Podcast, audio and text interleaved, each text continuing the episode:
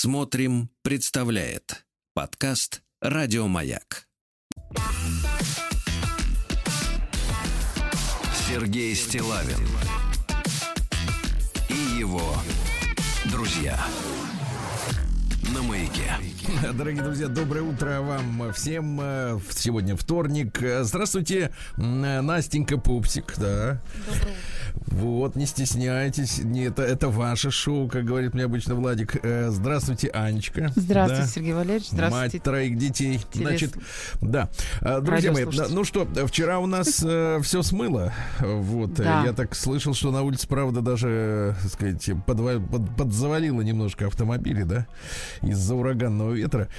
Присылали видео. Но нельзя назвать этот э, ураган э, долгожданным, хотя, конечно, полегчало. Вот, полегчало. Сегодня значительно прям приятнее на улице. Да. Анечка, давайте мы с вами вот э, о чем договоримся. Я вот э, люблю такие технические какие-то вещи. Давайте так. э, и, и вы же у нас, э, так сказать, э, как говорится, на передержке. Вот как говорят заводчики. Так вот, Анечка, давайте так. э, Как только вы будете говорить банальности, да, Да. я буду подавать вам специальный знак. Знак. Чтобы вы, например, чтобы вы делали вывод. Вот если знаков нет, то, соответственно, все в порядке, да. Например, а если вы говорите м, э, вот какую-нибудь банальность, я буду делать такой знак. Вот послушайте. Вот такой, хорошо? Ну, Да. да. Э, Завтра найду какую-нибудь другую резиновую игрушку, и, соответственно, будет другой звук. Э, Думаю, что он зазвучит не раз, к сожалению. Но мы вас будем дрессировать. Значит, товарищи, Владик продолжает выздоравливать, да?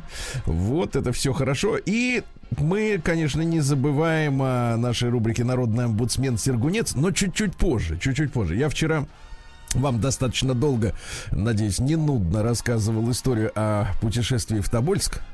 И когда э, вот зашла тема, э, так сказать, о царской фамилии, э, я слышал, что в комментариях э, некоторые люди сразу обратили внимание на э, Григория Ефимовича Распутина.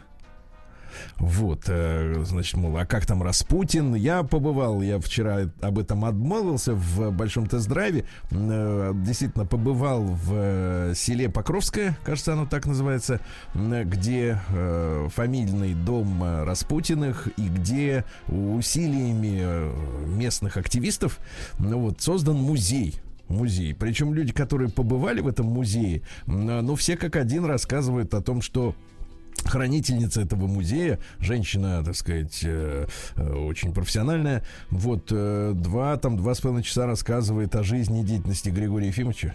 Ну, вы знаете, у нас в истории есть вот такие персонажи, которые в публичном поле вымазаны черной краской так, что, в принципе, за этой краской и до сути не, до, не доглядишься, честно говоря. Но меня поразила маленькая такая, знаете, ремарка, маленькая ремарка совсем. Меня поразила э, стелла, которая выставлена рядом со входом в этот э, самодеятельный, скажем так, да, народный музей Распутина. Э, стелла, она состоит из двух цитат. Одна цитата это э, из сами из речи самого Распутина в, э, в августе 1916 года. Но я напомню, что э, усилиями британских офицеров разведки и примкнувших к ним дворян, вот и князей, буду говорить во множественном числе, и монархистов э, Распутина укокошили в декабре, э, кажется, да, в, в конце ноября, в декабре 1916 года. Жуткая смерть. И, а вот в августе 16 года он писал о том, что волей или неволей, то есть по собственной воле или по принуждению, но царская семья обязательно доедет э, до места, где жил Распутин. Естественно, э, на трассе, ну, скажем так, в, в современном, э, если языком говорить, на трассе между Тобольском и Тюменью, э, в принципе, э, царская фамилия сама по себе вряд ли могла оказаться да, в полном, тем более, составе. Но э, парадокс заключается в том, что вот это пророчество, которое Распутин сделал в летом 16 года, оно сбылось весной 18 Потому что э, это документальный факт в дневниках Николая II, который вел их до последнего дня. И интересно, что эти дневники не были уничтожены дошли до нас, а, сказано, что именно рядом, э, когда царскую семью везли, да, по этим местам, э, что именно вот рядом с домом Распутина э, вот эта процессия, ну, естественно, с лошадьми, да, остановилась, была перепряжка, то есть лошадей меняли, и вся семья Григория Ефимовича смотрела на императора и семью через окна, а он смотрел на них. И вот такая вот интересная история. То есть, конечно, э, очень много э, есть разговоров про Распутина, и фильмы есть, сериалы, и не один, да, и много книг написано, вот. Но вот подобные вещи, да, когда действительно какое-то пророчество, сделанное человеком, сбывается на самом деле, ну, оно заставляет как-то вот э, видеть в нем не просто шарлатана и мошенника, которого призывают достаточно многие, скажем так, исследователи его жизни так вот к нему относиться. Но это маленькая ремарка. Э, я скажу так, в большом тест-драйве можно будет посмотреть э, в новом выпуске. Я думаю, совсем скоро мы его сделаем своими глазами вот на дом Распутина. Ну а сейчас, э, пупсик, Настенька, переходим к народному омбудсмену Сергунцу. Письма народа застоялись в ящике. Да.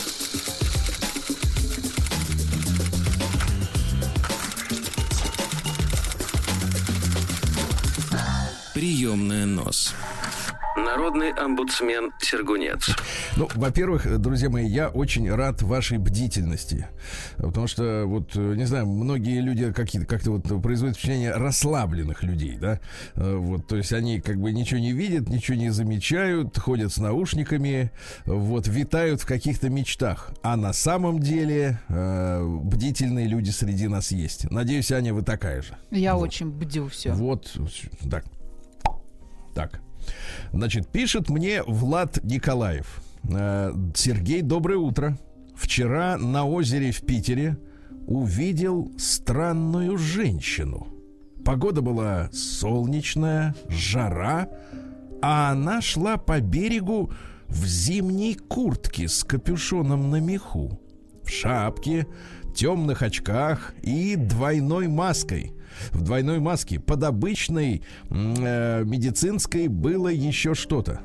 На спине был цилиндрической формы рюкзак без молний, только сверху веревка цилиндрической. Может, чем-то болеет, а может быть, такие и разносят по земле ковид. Обострение вируса как-то подозрительно совпадает с политическими игрищами наших партнеров. Я позвонил, пишет Влад 112 по номеру. Они все внимательно записали, все приметы, слышал звуки клавиатуры, и потом еще перезвонили из местного отдела полиции. По фигуре и движению женщина бодрая, можно сказать, спортивная. А? Видите как? Но все равно, тем не менее, тем не менее, засекли гадину. Очень хорошо. Еще раз, пупсик, перебьемся. И хорошее письмо от мужчины у нас еще а, будет. по-моему, он да. перебдел. Женщина с двумя масками. Так, перебьемся, пупсик.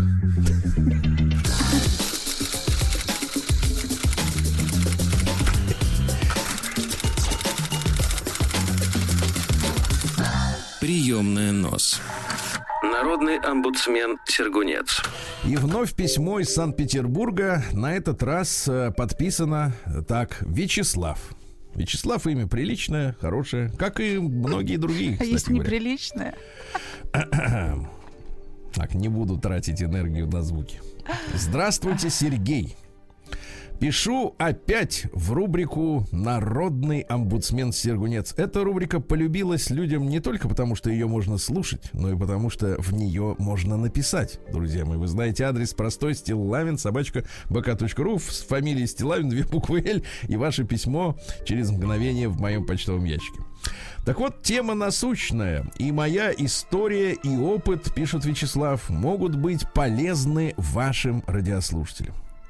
Вдохновило письмо, озвученное вами недавно, о том, как один лоботряс, зарегистрировавшись на сайте знакомств, нарвался на женщину с низкой социальной ответственностью, что узнал совершенно случайно и был очень удивлен ее наивно-непосредственным объяснением и в дальнейшем заблокировал с ней все контакты.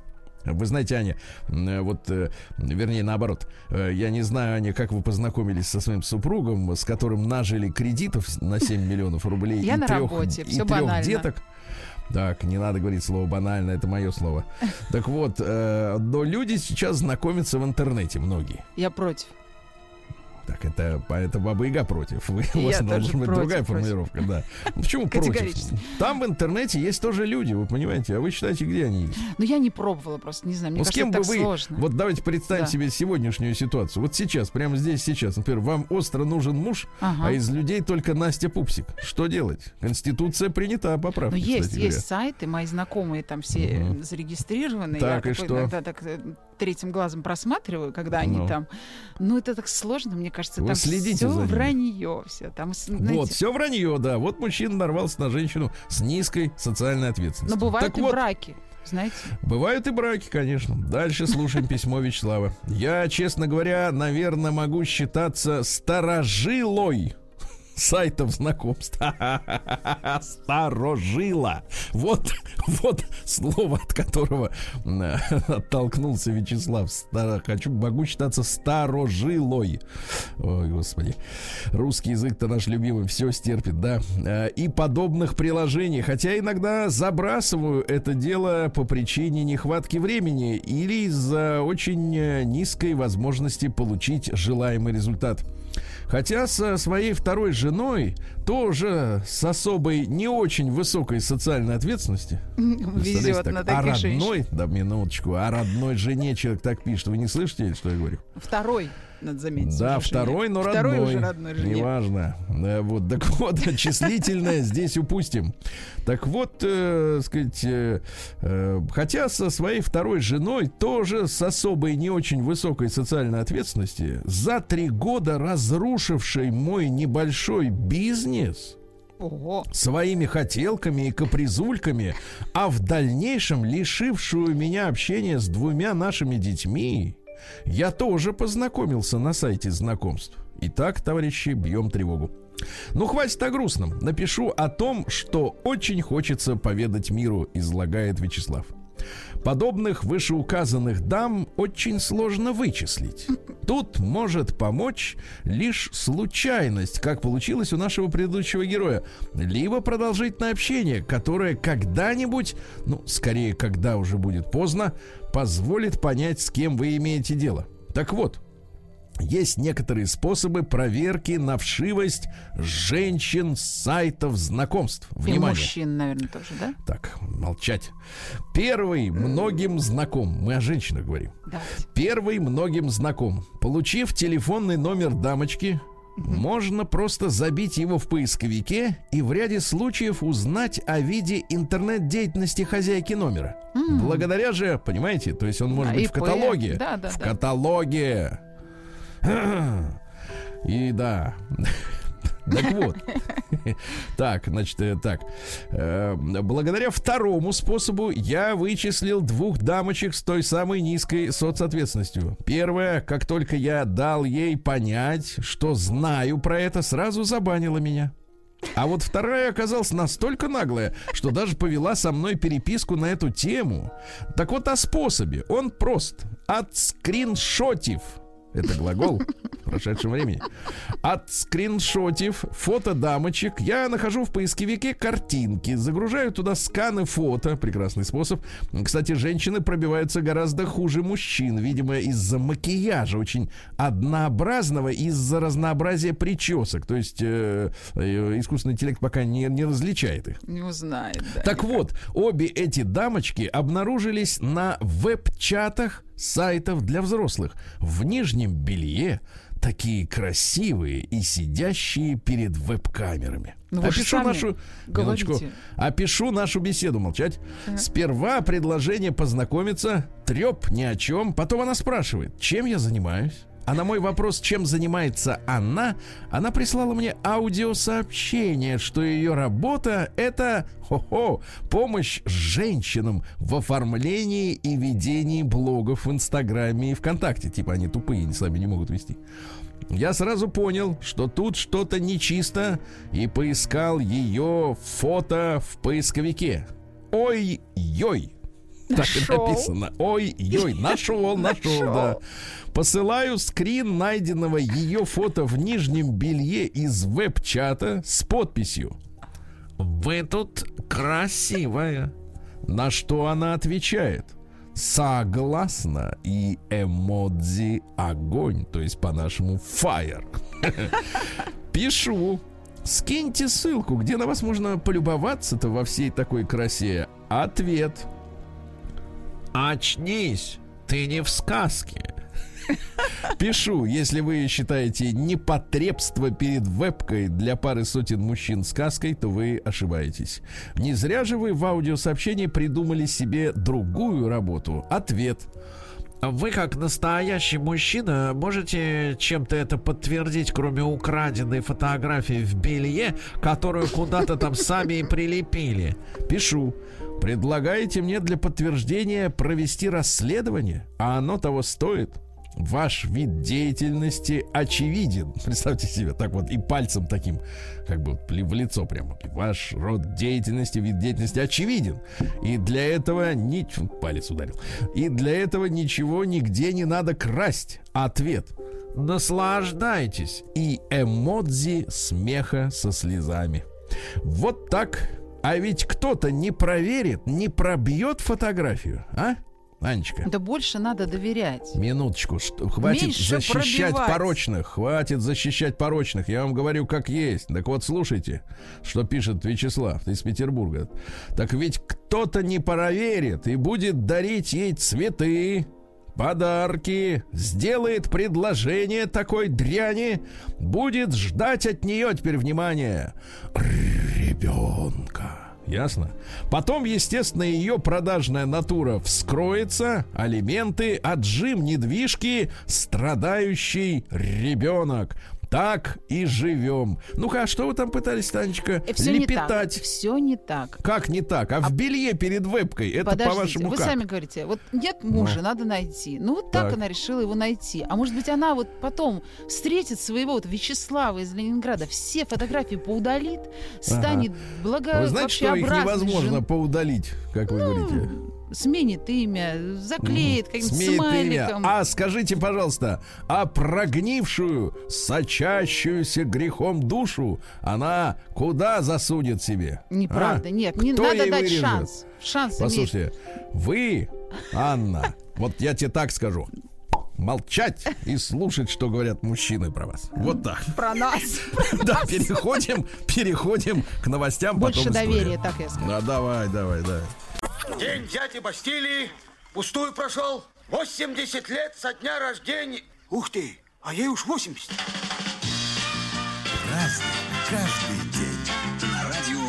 Друзья мои, э, потихоньку заканчивается июнь месяц, 29 число, и сегодня мы торжественно отмечаем День партизан и подпольщиков.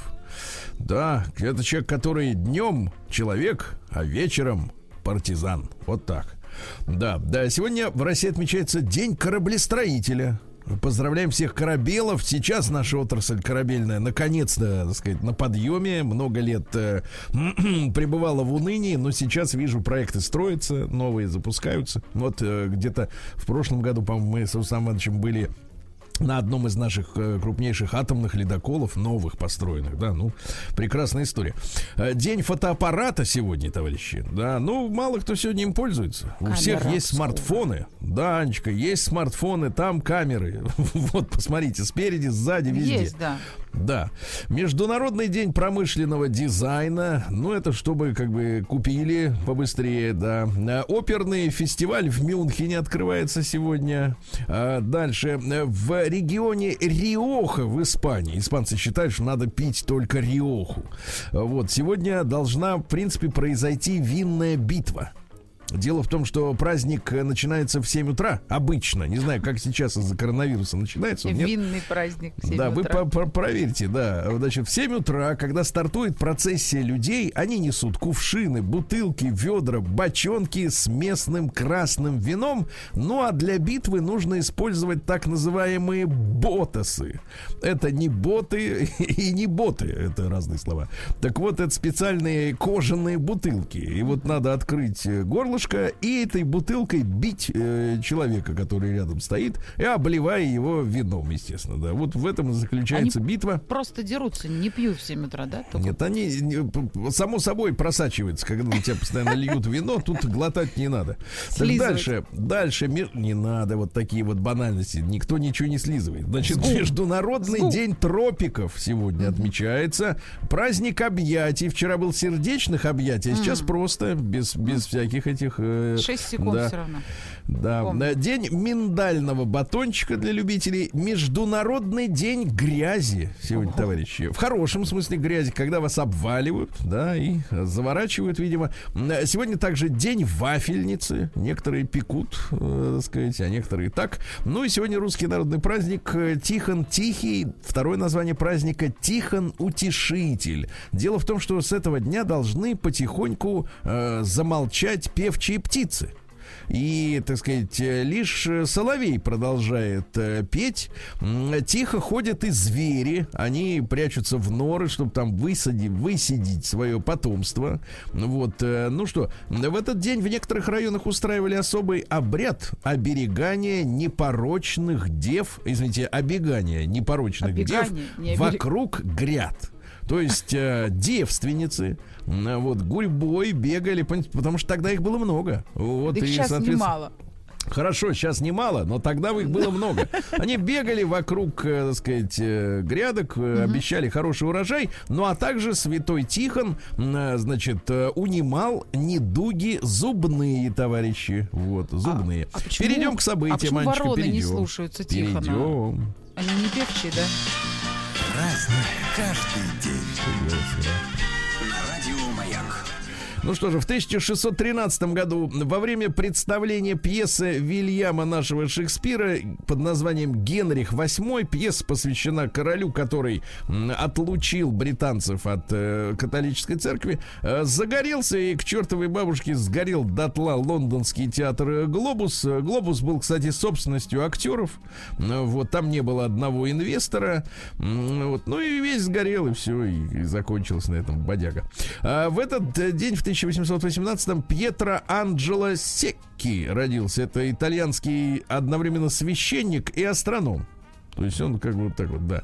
Э, Ему принадлежит первая классификация звездных спектров. То есть вы вот, э, Анечка, если, конечно, знаете, если не знаете, молчите. Вот скажите, какой, какие знаете звезды, какой температуры?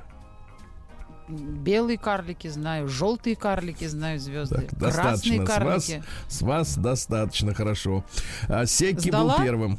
Да, Секи был первым. В Экзамен. 1849-м родился Сергей Юльевич Витте. Это наш э, министр финансов э, и граф. Вот, остались э, от него достаточно такие, ну, самовлюбленные воспоминания, скажем так, да. Вот, он описывает в этих воспоминаниях, ну, интересная книга, такая толстая, в воспоминаниях описывает то, что сделал он, и как сделал хорошо, и как все остальные вокруг, в принципе, делали не очень хорошо. Вот. Но вид-то мы, кстати, обязаны в том числе и э, конвертируемому рублю. Потому что денежная реформа, которая по нем пришла, прошла, сделал рубль, сделал рубль самой твердой валютой в тогдашнем мире. Э, Сегодня в это как бы верится с трудом, но тем не менее это самый настоящий факт. А, Что касается цитат, ну давайте вон цитату из э, его речей. Э, Большинство наших дворян представляет э, собой кучку дегенератов. Видите, да, уже комплиментарно отзывается, которые, кроме своих личных интересов и удовлетворения личных похотей, ничего не признают, а потому и направляют все усилия на получение тех или иных милостей за счет народных денег, взыскиваемых с обедневшего русского народа для государственного блага. Ну, вот так вот Витте говорил про дворян, да. А В 1857-м Екатерина Ивановна Максимова род- родилась. Это первая в России женщина, не первая в целом в России женщина, а первая женщина, получившая право вести занятия по философии в университете. Так было дело, Анечка. Да. Вот э, когда женщин э, не то чтобы не то чтобы до преподавания в аудитории не пускали. Да, да, Понимаете? да. Ну, потому что вот появится вот такая. Вот и так вот не дают сказать, говорят, банальности сплошные Да, будут вот нести, пусть дома сидят. такая, как вы, появится и Конечно. сбивать будет с толку Да, этих да, да, самых да. и педагогов, и И студентов. всех. Вот и все, и запомните. В 1000, м, э, да, давайте, в 1880-м родился немецкий генерал-полковник э, Людвиг Бек, э, который в 1944 году а, был одним из заговорщиков против э, Гитлера. Но он, кстати, после провала успел покончить с собой, не стал дожидаться, когда к нему приедут э, сказать, из гестапо. Да, из гестапо. Но в 1938 году он выступал уже против плана нападения на Чехословакию. Его из-за этого э, по- по- по- значит, в отставку прогнали. Но он и там с твоими бывшими товарищами продолжил м, замышлять э, покушение на Гитлера. Да. В этот день, в 1882-м, э, произошла Кукуевская железнодорожная катастрофа.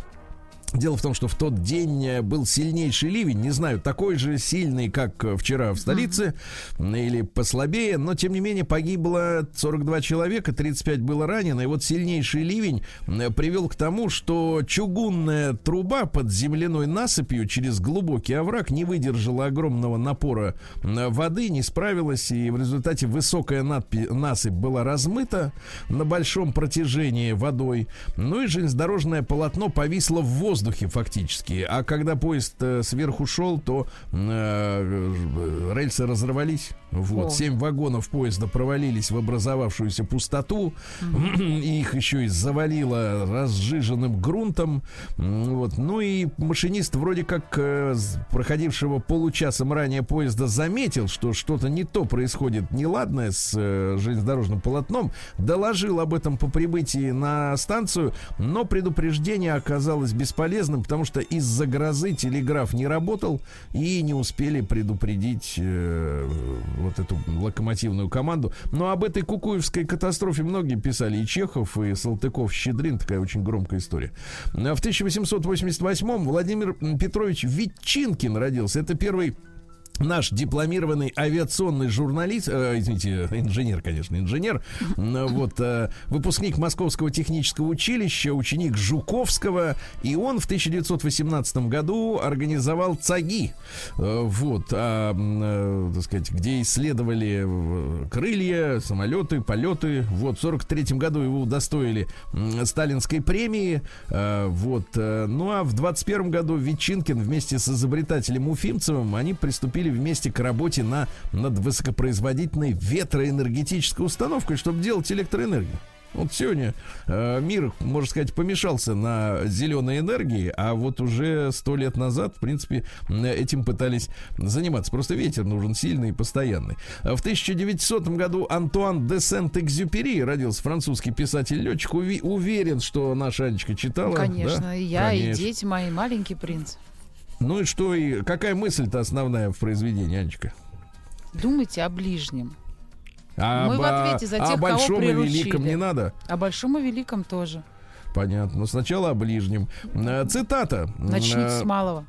Совершен, совершенство достигается не тогда, когда уже нечего прибавить, но когда уже ничего нельзя отнять. Ясно? Вот. Любить это не значит смотреть друг на друга, Аня. Любить это значит смотреть вместе в одном направлении. Это, Вот кстати, что. правильно. Вот, конечно, Разные правильно. люди, но Вот. должны Да. одинаковые Ну что, нравился? иметь. Ну, прекратите, прекратите. Это мы все знаем и так. Так вот, э, очень нравился Сент-Экзюпери женщинам, э, несмотря на свой двухметровый рост. Понимаете? Не несмотря, а именно... Ну, не каждой женщине уютно, когда на нее сверху смотрят. Да, День дяди Бастилии пустую прошел. 80 лет со дня рождения. Ух ты, а ей уж 80. Разный, каждый Товарищи, 29 июня сегодня и 120 лет назад родилась Лия Яковлевна Прейс. А затем она стала писательницей Еленой Ильиной. Ну, советские дети не такие, как Аня, а хорошие дети. Они читали э, «Четвертую высоту». Это повесть о Гуле Королевой, 20-летняя, которая первой ворвалась в окоп фашистов в Сталинграде и укокошила дв- 15 человек. Она была, ну, ну, сама Елена Ильина, сестрой Самуила Яковлевича Маршака. э, поэта нашего, да. Ну и писала стихи, например, такие. Посмотри в дверную щелку, а, извините, щелку. Посмотри в дверную щелку, ты увидишь нашу елку. Наша елка высока, достает до потолка, а на ней висят игрушки от подставки до макушки. Вот видите, как хорошо. О, да. В 1906 году Иван Данилович Черняховский, наш военачальник, генерал армии, дважды Герой Советского Союза, он, к сожалению, трагически погиб в феврале 45 года до победы Оставалось всего три месяца. Он был самым молодым генералом армии, самым молодым командующим фронтом вообще в истории советских вооруженных сил. Э, был тяжело ранен осколками артиллерийского снаряда э, в Восточной Пруссии. Сейчас это Польша, польская территория. Э, вот. И в тот же день скончался. Он был похоронен в Вильнюсе на одной, на одной из центральных площадей. В 1911 году в этот день спущен на воду первый русский дредноут. Это линкор «Севастополь». А, кстати, в марте 21 года экипаж этого линкора поддержал кронштадтское восстание против большевиков. Вот, то есть сначала моряки были против царской власти, потом они были против уже большевиков, да, опять не нравится.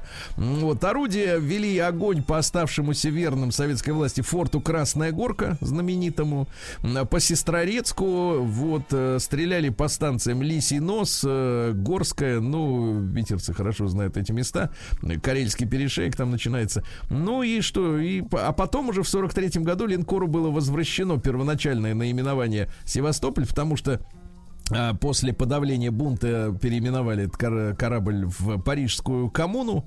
Вот такая вот история. А, в шестнадцатом году в воздух поднялся первый самолет авиакомпании «Боинг». Вот, марка Боинг. А в семнадцатом году в России на 30% увеличили налог на прибыль капиталистов. То есть э, был же еще был же у нас еще временное правительство, так называемое, да, угу. которое э, пришло к власти через переворот февральский с либеральными лозунгами. Во главе да? с Керенским, да? Конечно, вместе с этим, да, гадом. И вот они... Который поняли... бежал в женском платье потом. Да, никуда он не бежал. Мы это все выяснили. Это был не он. Он не бежал. А, в 22 году Федор Шаляпин уехал на гастроли за границу, больше не возвращался. Вот.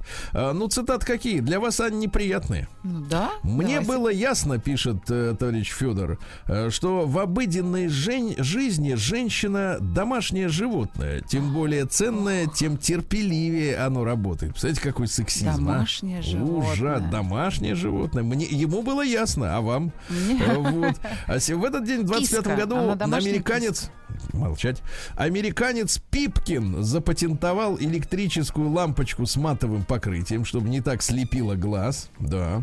В 28-м э, Владимир Николаевич Корнилов, это наш поэт, э, родился. Давайте я вам некоторые строки прочту. Например, «Надежная вещь — сигарета. Сдави-ка покрепче в зубах.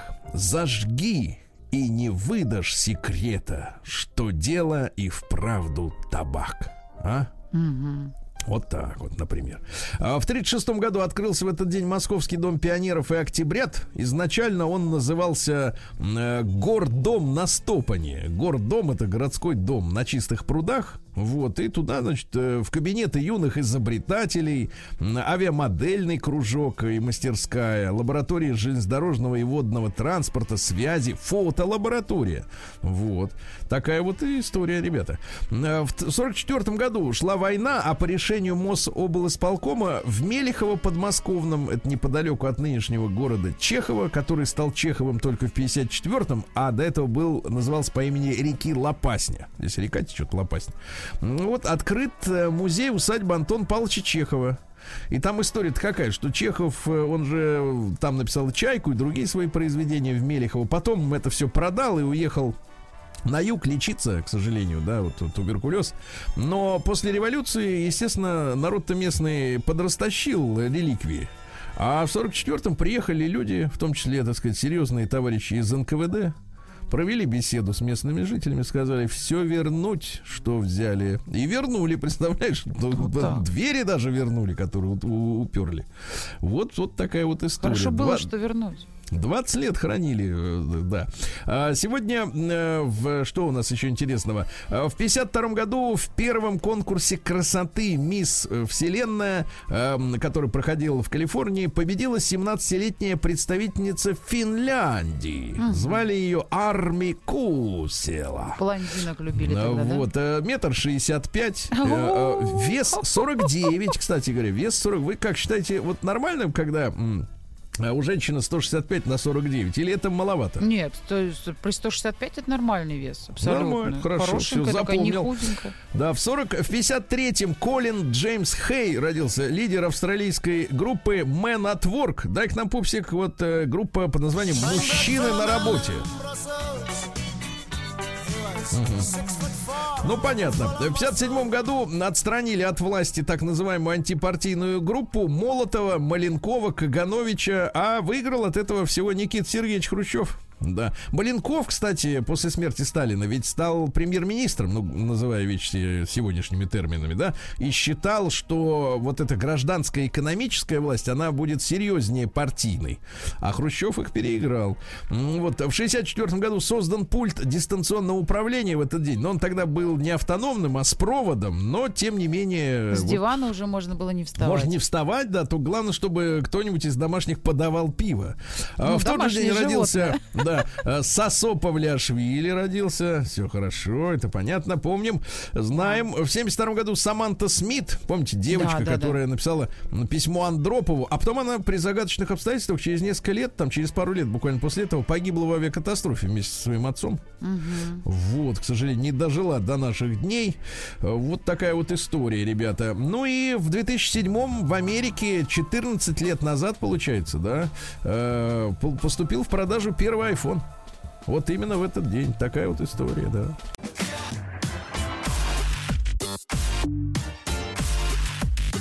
Сергей Стилавин и его друзья на маяке.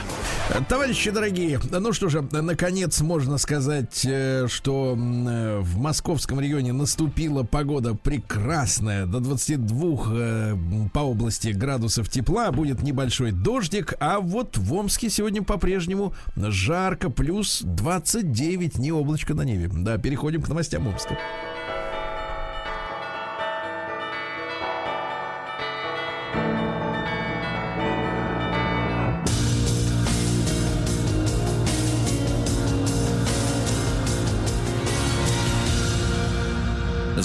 55. А, ну что же, есть и хорошие новости. Во-первых, в Омской области на сэкономленные 44 миллиона рублей благоустроят новые скверы. Вы представляете, 44 миллиона рублей экономии. На чем же Удивительно. они так сэкономили? Не ваше дело. Вот, главное, что эти деньги есть. Росгвардейцы подрезали иномарку Амича, за которой, за рулем которой был сильно пьяный мужчина. Он кое-как держал голову, держал шеей, держал. Вот. э, Он сел за руль своего Ниссана. Вот. И дальше он двигался по криволинейной траектории, как сообщают э, полицейские. Э, Допускал хаотичные перестроения, менял скорость движения, но тем не менее, вы понимаете, он не утопил окончательно совесть, потому что когда его росгвардейцы подрезали, он все-таки нажал на тормоз. Это важно, да? Но он уже выдал себя. Дальше, дальше. Аня, молчим, молчим. Я не показывал знака пока. Значит, по ноге жителя Омска проехал грузовой состав. Ну, это ужасно, ужасно, да. Дальше полицейские рассказали о вандалах, которые орудуют на Омском кладбище. Э, неизвестные разгромили одну могилу. Она написала в соцсетях, что якобы несколько десятков повреждено. В полиции, правда, это опровергают, но и одна это уже вандализм, да. А, мифам в интернете о мечи доверяют больше, чем врачам. Вот 70% заявили, это врачей, что их пациенты зачастую доверяют э, непроверенной информации, смотрят YouTube, читают форумы, занимаются самолечением, а в итоге гробят здоровье. Хорошая новость. А мечам вернули налогов на 740 миллионов рублей. Дело в том, что за 2020 год, за прошлый, работодатели перечислили на 14% э, больше налога НДФЛ, чем годом ранее. 39 миллиардов. Вот. Э, ну, и налогов вычитали, вычеты составили 740 миллионов. А деревья в Омске рубят из-за невидимости на дорогах. Ну, то есть дерево видишь, а поворот нет. Или Это вот знак. уже деревья рубят с порубочным билетом. Или светофор, порубочный билет, это то, что надо, да, Да. у Ани всегда в кармане. Да. Трое амичей заплатят 880 тысяч за убитых шестерых косуль. Вот, сволочи, браконьеры. Да. Амичка пришла в полицию и лишь в полиции поняла, что лишилась 800 тысяч рублей. Лже-банкиры позвонили Амичке ровно 25 раз. Э, Сами направили ее в отдел полиции. Говорят, да вы идите в полицию. Да. А до этого момента она перевела на безопасный счет э, крупную сумму в 800 с лишним тысяч рублей. В полиции объяснили, что она имела дело с жуликами. Э, Пожарный из Омской области оказался мародером. Вот, сначала тушил, а потом тырил.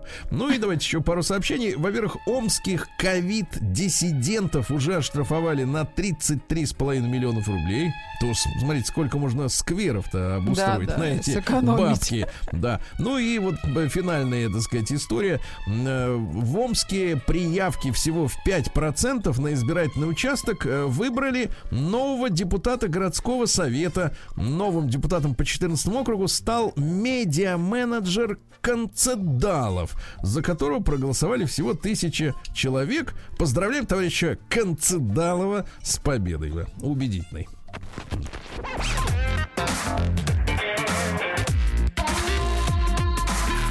Сергей Стилавин и его друзья. Да. Товарищи, раскрыт э, несколько новостей важных. Раскрыт самый неожиданный симптом проблем с печенью. Вот есть такие специалисты, и они называются гепатологами. Британские ученые. Мне кажется, нет. Мне кажется, это вот, э, ну, гепатопротектор, это вы знаете, да, пьешь, а печень не болит. Вот, так там история такая, что э, иностранное слово. Предла- предлагаю, почему гепатолог? Печенолог, вот, не путать с печенегом. Так вот, печенологи сообщают, что поскольку печень является главным фильтром организма, она задерживает токсины, да, так вот, самым неожиданным симптомом проблем с печенью является сильная усталость и дневная сонливость, а ночью бессонница. Вот обратите внимание, это значит печень шалит. 26% россиян готовы привиться ради посещения ресторанов. Но вы знаете, несколько раз был в ресторане. Дорого. Дорого. Вот. Аналитики э, Бурита, скажем так, подсчитали, сколько стоит спастись от жары в России. Но я думал, что речь пойдет о кондиционерах. Нет. Оказывается, э, речь идет о наборе товаров для пляжного отдыха. В среднем в России 6140 э, рублей. Дороже всего стоит бассейн. Но если поблизости нет воды, а вам хочется обязательно лежать в воде, м, ну, в средняя стоимость по стране 2500 рублей, ну, размером с вас, так сказать, да. На втором месте маска для плавания. Людям очень хочется вот э, смотреть вниз, а там ничего.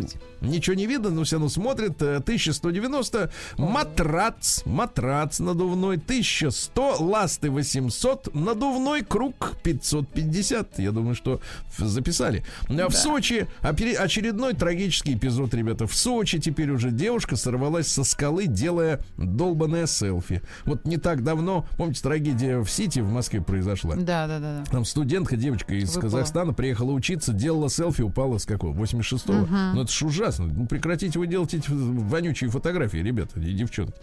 Э, Миллиардер из списка Forbes считает приватизацию 90-х кривоватой, а деньги возвращать не хочет. Странно. Зачем вообще, в принципе, размышлять на эту тему? Если ты считаешь, что она кривоватая, а говоришь, а возвращать назад Мало не надо. денег Непонятно. Не, не, понима- не понимает смысл вообще этот разговор заводить. Юрист объяснил, что обязательно нужно узнавать профессию продавца квартиры, если вы покупаете ее на вторичном рынке. Так вот, если продавец квартиры, товарищи, или его супруг, например, жена Да. или муж, это бюджетник, который должен отчитываться о своих доходах, то он может оказаться коррупционером. А если его прищучат, то квартиру отнимут э, потом уже у вас после того, как вы ее купите. Вот такая история, да. Ну и пару сообщений. А, В Российской Академии Наук дали ответ Юрию Эдуардовичу Лазе на его заявление о плоской Земле. Значит, два ответа. А, Сотрудник Института географии Трейвиш вот, считает заявление Лозы, что планета Земля плоская чушью. Так и сказал, чушь. А старший научный сотрудник Института географии товарищ Каганской э, в свою очередь назвал заявление э, Юрия Лозы бредом. Так и говорит. Чушь бред. Бред. Вот так вот, да. Ну, вот так и поговорили э, общественный А деятель она и ученые. вертится. Да. Гостям без QR-кодов разрешили ходить в туалет, в кафе и рестораны. То есть есть там нельзя, а вот в туалет обязаны пустить. Дальше три новости сразу вам прочту. Значит, одной строкой. Во-первых, Губерниев заявил, что не знает, кто такие Моргенштерн и Шлеменко. Шлеменко заявил, что не знает, кто такие Моргенштерн и Губерниев. А Моргенштерн заявил, что не знает, кто такие Шлеменко и Губерниев. Надо их Вот. познакомить просто всех. Не троих. надо, им так лучше.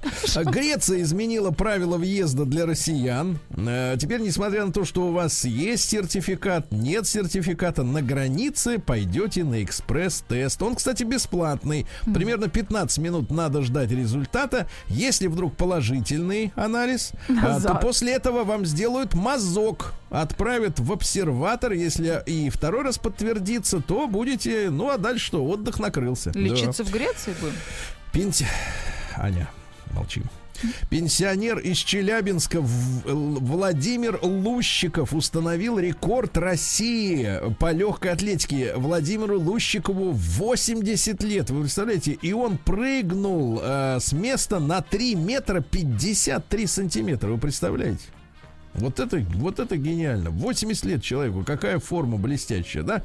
А, Глава тур, красноярской турфирмы рассказала клиентам, как надо обманывать ПЦР-тест. А В итоге полиция начала проверку. А, Вот, э, директриса Катя публиковала переписку в соцсетях, как надо сделать так, чтобы тест показал минус. Вот, теперь проверяю, да, прекрасная Катя. Э, На Камчатке появился вице-губернатор по борьбе с коронавирусом. Вот, видите, да? Должность. Ну и, наконец, новости вчерашнего дня. В Останкинскую башню вчера угодило 22 разряда молнии за полтора часа. Вы представляете, сколько бесплатного электричества теперь в Ост- в Останкино? Громотвод. она Вот просто. такая, да. Теперь наука, товарищи.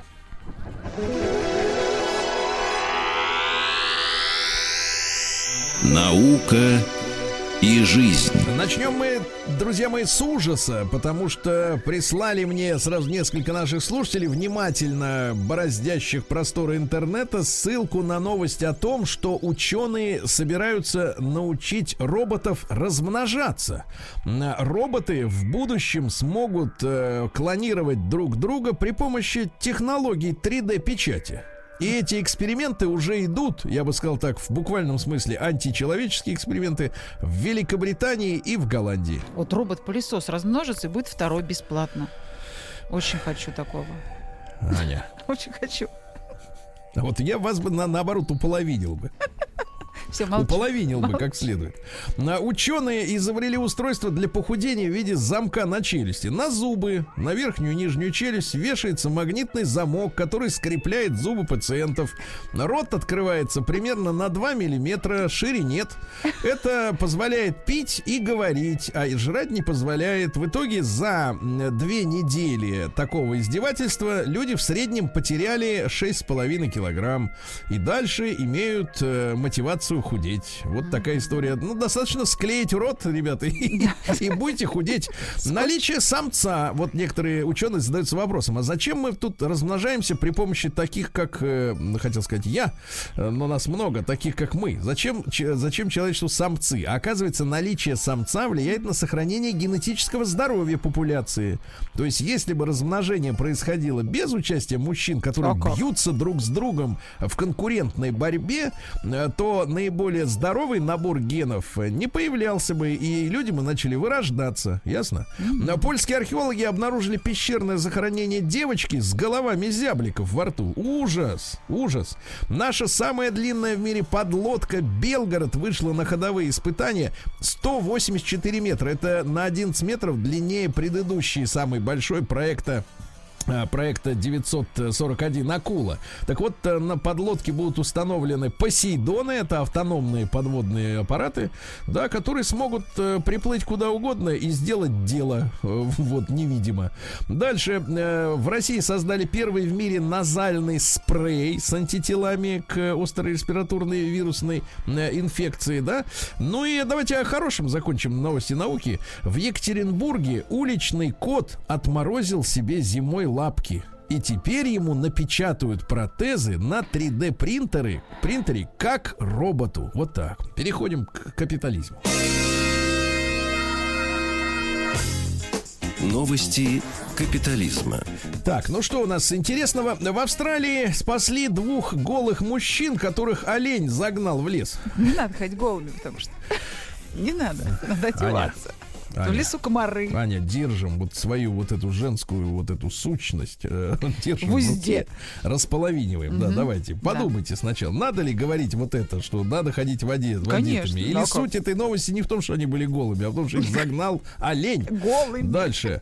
Бразильский суд оштрафовал бразильское государство за сексистские высказывания бразильских официальных лиц. Ну, например, президент страны Болсонару сравнил страну с девственницей, которую жаждет вся всякий заезжий проходимец. Дальше. Министр экономики Гелис назвал первую леди Франции Бриджит Макрон безобразной. А еще один товарищ сказал, что женщина должна подчиняться мужчине в браке. Все это называется сексизмом в Бразилии. Суд обязал выделить 10 миллионов реалов на проведение информационной кампании против сексизма. Конкретные лица финансовой ответственности, как вы понимаете, не понесли. Да? Житель Камбоджи держал льва до дома в ненадлежащих условиях. Власти увидели это в ТикТоке и конфисковали животное. Вот, да снимался.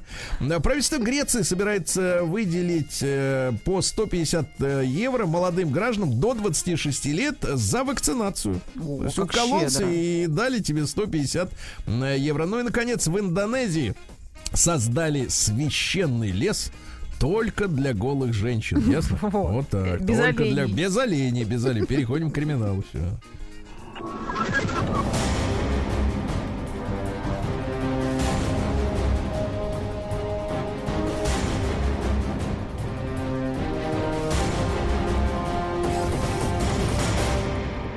Россия криминальная. Ужас. Давайте. Жители Пскова больше месяца пытали, сначала украв 27-летнего мужчину и требовали с его родственника 2 миллиона долларов выкупа, отправляли аудиозаписи с его истязаниями и требовали 2 миллиона. Всех задержали. Как мужчина выдержал месяц издевательств, вообще непонятно. Настоящий герой.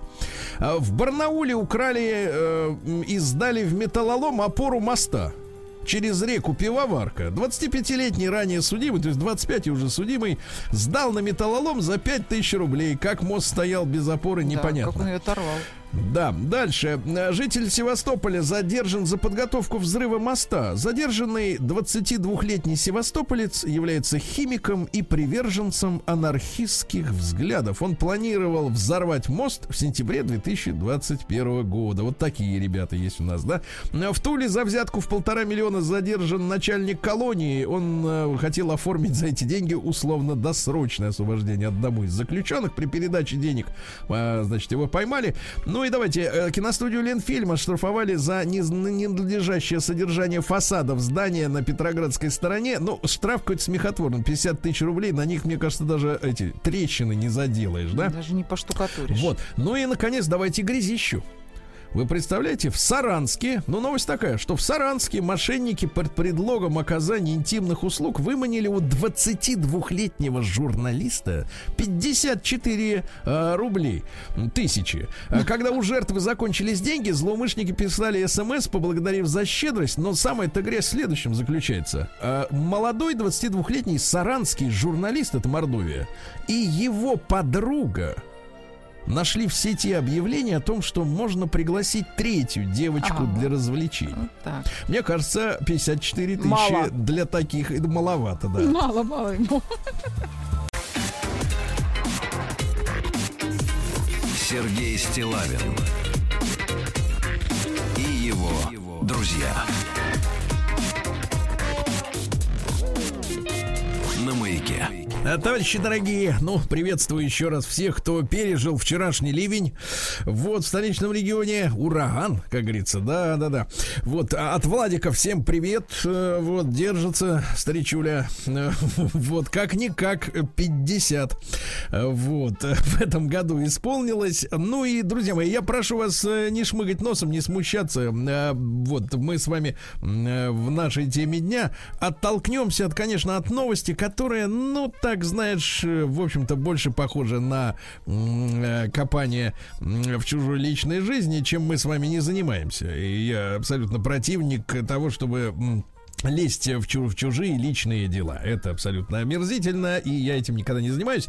Но а, как повод, как повод. Дело в том, что просто вот вчера действительно порадовался. Говорю это искренне за человека, искренне узнав э, после того, как журналисты растиражировали интервью участника группы «Нана» э, Володи Политова. Мужчина симпатичный. Да, там все симпатичные. И Барри Каримович тоже, в принципе, хоть куда. Э, Так вот, э, ровесник нашего Владика, 50-летний участник группы «Нана», Владимир Политов, рассказал в интервью, что полгода назад женился на 26-летней возлюбленной. Еще раз повторюсь, Аня, э, вот это личное дело Володи. Я, Да. честно говоря, конечно, за него, э, в общем-то, рад. Рад, не потому такая что большая разница. Слушайте, вы давайте и углы нам тут не нивелируйте. Разница в два раза, понимаете? Не такая большая. Может быть, для вас... Вам сколько? Мне будет сейчас вот скоро 43. Вот, чтобы было, надо вести себя хорошо, понимаете, тогда будет. Так вот, давайте, товарищи, в два раза разница, но я не хочу э, именно конкретно этот случай обсуждать, но тема-то, она, скажем так, э, важная. Тема взаимопонимания между поколениями. Скорее так, да, я поставлю этот вопрос. э, И давайте мы короткий, э, короткое исследование проведем. Вот с вашей личной точки зрения. С практической, может быть, имели опыт, э, с теоретической, это не важно. Как вам кажется, вы люди все взрослые, правильно? Вы за свои мысли отвечаете, они взвешенные, ваши рассуждения. Пожалуйста, единичку на наш телеграм-портал плюс 7 967 103 5533. Просто цифру 1. Вы считаете, что большая разница в возрасте может быть преградой для счастья людей. Единичка, да. То есть, когда вот, например, между влюбленными э, 10, 20, э, 60 лет, э, в принципе, это преграда для, ис- для истинного счастья. Двойка нет. Двойка нет. Э, Значит, э, возраст это возраст не имеет отношения к человеческому счастью. Он не может стать э, проблемой, да, для отношений между людьми. Но вот что хотелось бы сказать. Тут ведь какая история? А на чем, собственно говоря, на чем держится счастье людей, между которыми разница в возрасте? Вот разница, разница в мировоззрении, в опыте жизненном, да, то есть один из супругов прошел жизненный опыт, ну, условно говоря, да, человек, которому, например, э, Аня, как вам, 43, да? Да. Вот, будет он уже учить. на дискотеках отплясался. Но он будет учить. Минуточку. Он отплясался. А человек в 20 лет, допустим, да, ему хочется жить немножко по-другому. Я примитивные примеры привожу. Но просто вы понимаете, да, есть некоторые жизненные этапы. Когда человеку в 20 лет, может быть, не, не хочется еще становиться, к примеру, э, мамой, да, к примеру, или папой. А в 30 лет э, он уже начинает об этом задумываться, а в 45 жалеет, что не стал, например, да. То есть мы же с вами проходим этапы развития. Так вот, разница в этих этапах, она имеет значение, с вашей точки зрения, для э, личного счастья? Или семья это все-таки история, которая строится на, на других вещах? Любви И все то, покорны. смотрите, да прекратите вы эту банальщину Ну, потому что говорить. на Ну, что вы, любви, на любви Да строится погодите, семья. ну а на чем она любовь-то? На чем? На взаимопонимание она держит? На чем? На, на похоти? На чем она? Вот давайте с, на- нашими людьми, с нашими слушателями это обсудим, да? На чем она действительно тогда держится? Если, ну, ну, например, вы смотрели в детстве разные мультфильмы. Вы трансформеров, например, смотрели, а я Чебурашку. Я как мы с вами Чебурашку. будем? Как мы, вы, знаете, вы талантливые, вы еще и Чебурашку зацепили. Так вот, давайте Вячеслава послушаем, нашего дорогого. Э, И вот послушаем это мнение. Слав, доброе утро. Да. Доброе утро.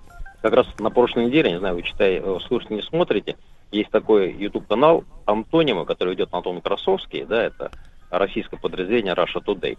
И он очень интересных людей часто приглашает. И вот э, одна из самых последних у него бесед с э, Зудиной. Вот сидит взрослая женщина, да, очень красивая, прекрасная. Но когда она нам рассказывает, мне, взрослому мужику рассказывает, что она влюбилась без ума в Олега Табакова, он говорит, слушай, ну он же был очень старый. Он говорит, да какой он был старый, ему было всего 48. Он, чего, а тебе сколько было? А мне 18.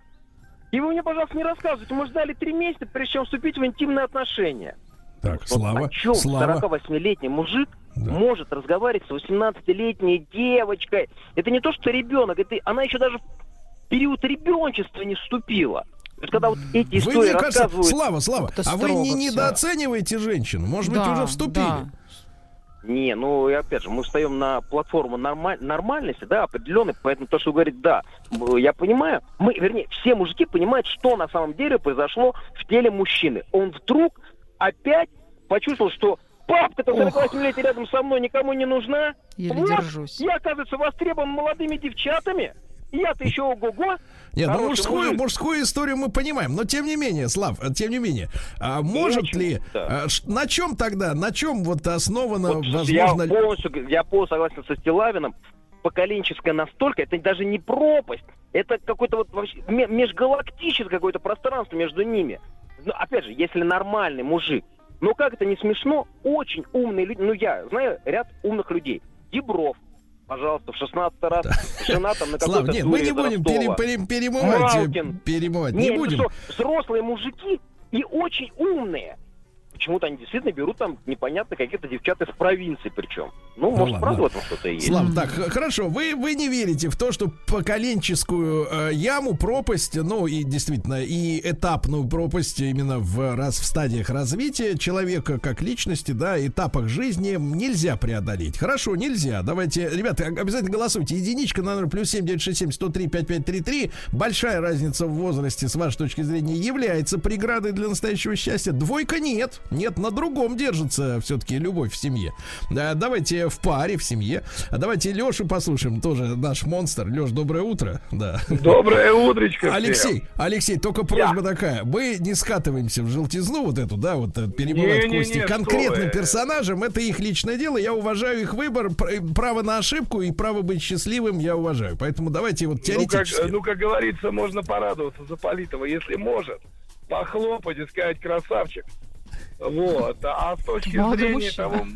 э, Так. ну да, молодец, если разница в четвертной, и человек еще на что-то способен в его, так сказать, возрасте и с его, так сказать, жизненной, так сказать, жизненным маршрутом. Так, ну, а ну, вот надо пропасть-то, как вы оцениваете поколенческую? Про пропасть, э, ну, понимаете, мужик, если женится на молодой барышне, он как бы старается, что ли, соответствовать.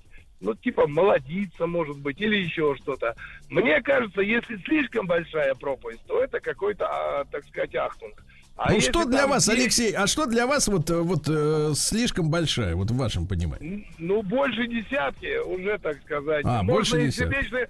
Можно и сердечным приступом ласты проклеить. как говорится. Понимаю, понимаю. Э, Очень хотелось бы, друзья мои, много звонков от мужчин. Очень хотелось бы женский взгляд, девчонки, вот на эти вещи, потому что мужскую психологию мы как-никак понимаем, да, примерно ощущения. Да, я напомню, телефон 728-7171. Давайте Геннадия успеем послушать, он все-таки дозвонился. Ген, доброе утро. Да. Алло, Да. доброе утро, друзья. Ну, я банальную вещь скажу. Мужчина может быть, конечно, и счастлив, э, когда там молодая девушка рядом, можно там перед друзьями повыпендриваться и все остальное. Но что-то вот я, у меня, я из прошлого века, мне уже 54 года, тут на днях стукнуло. И у меня много, значит, знакомых и пар семейных. Но что-то как-то у меня вот дядя Вася живет, сосед, а, обалденный слесарь, симпатичный мужчина. Но что-то к нему как-то 25-летний не клеится, потому что финансовое положение как не позволяет. Конечно, нужно То есть дядю. Вася, девочки, за что вы дядю Вася слесаря обидели? Сергей Стилавин и его друзья. На маяке. А, Друзья мои, ну что, э, я сегодня искренне порадовался за Володю Политова. Мужчина элегантный, красиво поет, красиво пляшет, красиво говорит и вообще красивый. Насколько я могу разбираться в мужской красоте, в которой я, честно говоря, ни черта не понимаю. Вот, но тем не менее, эта тема не моя, а тема моя следующая. Является ли большая разница в возрасте преградой для, для счастья? Единичку отправляйте на номер плюс 7967 Да, является. Невозможно, вот если провал между вами возрастной, такой большой, поколенческая э, разница, быть по-настоящему счастливой. Двойка, чушь собачья. Любовь, она все перетрет, перемелет. Но мне наша помощница сообщает, что все линии битком, а женщины-то нету. Женщины-то молчат. Мужчины Очень, заняли хоч- все линии. очень хочется узнать мнение относительно слесаря, дяди, как там его? Дяди Васи. Почему на него не вешают молодые девушки? Давайте Мишу из Костромы послушаем. Миш, доброе утро. Да. Доброе утро, Сергей, доброе утро. Да, да. Ну, я пожалуйста, считаю, вот все-таки, ну, я считаю, что любви все возраст покорны. И Так. да, как сказал, все перемелется. Если действительно есть взаимное чувство, взаимное обязательство, то я считаю, что возраст не помеха, и надо к этому стремиться. А за Политова вообще рад. Молодец. Да, да это понятно, рады. Ну, а вы себя представляете в 42, например, с женщиной, которой 65? Э, то есть мне женщину за 65, а мне 42? Нет, не за 65, а давайте ровно 65. Ну, я, наверное, пас. Ах, вы пас, да, понятно. Но остальным, у остальных всех получается. Я просто, видите, э, если мы так дошли с вами, ребят, до времени, когда у нас равенство между полами, да, то, в принципе, нужно ведь разницу рассматривать в обе стороны. Почему только комплементарно в отношении мужчин? Давайте, наконец-то девушка к нам на связь вышла, и сейчас мужчины сделают, наверное, погромче. Алина, ей 38, ну, в общем, все как мы любим. Алина, доброе утро. Да. Здравствуйте. Алин, ну скажи вот А. честно, скажи честно, ты себя представляешь с мужчиной, которому, ну, например, 65? Мне 65 нет, но я была в том возрасте юном, когда, конечно, те, кто старше, как вы говорите, большая разница в возрасте, обращали на меня внимание. А, в двух словах, а, за большую разницу я, наверное, в целом против. Это, конечно, больше на какое-то извращение похожее и физическое, и моральное. Почему вам, почему, так. почему, почему мужчина старше вас вдвое кажется вам извращенцем? Или, или вы Ну, себя, погодите, или вы себя видите извращенцем? Да, кто из Многовато. кто? Я и к девушке, и к мужчине в этом смысле тут готова такую, ну, условную Так. претензию предъявить. Но тут еще психология, понимаете? То есть мы все-таки больше говорим о той ситуации, когда мужчина старше, да, она более типична, вот, и, как вы говорите, не переходя на личности, в случае Примадонны, ну, это вообще особая категория.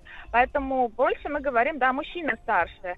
Здесь ведь э, двойной момент, э, это психология, может быть, когда девушка ищет защиту э, Так. в виде отца, а мужчина, э, в общем-то, когда по природе он способен давать заботу, он эту А мужчина ищет дочь, дать. да, я так понимаю? Да, да, да, да, да. Поэтому Мгм. это психология, это возможно. Но, повторюсь, в целом я против.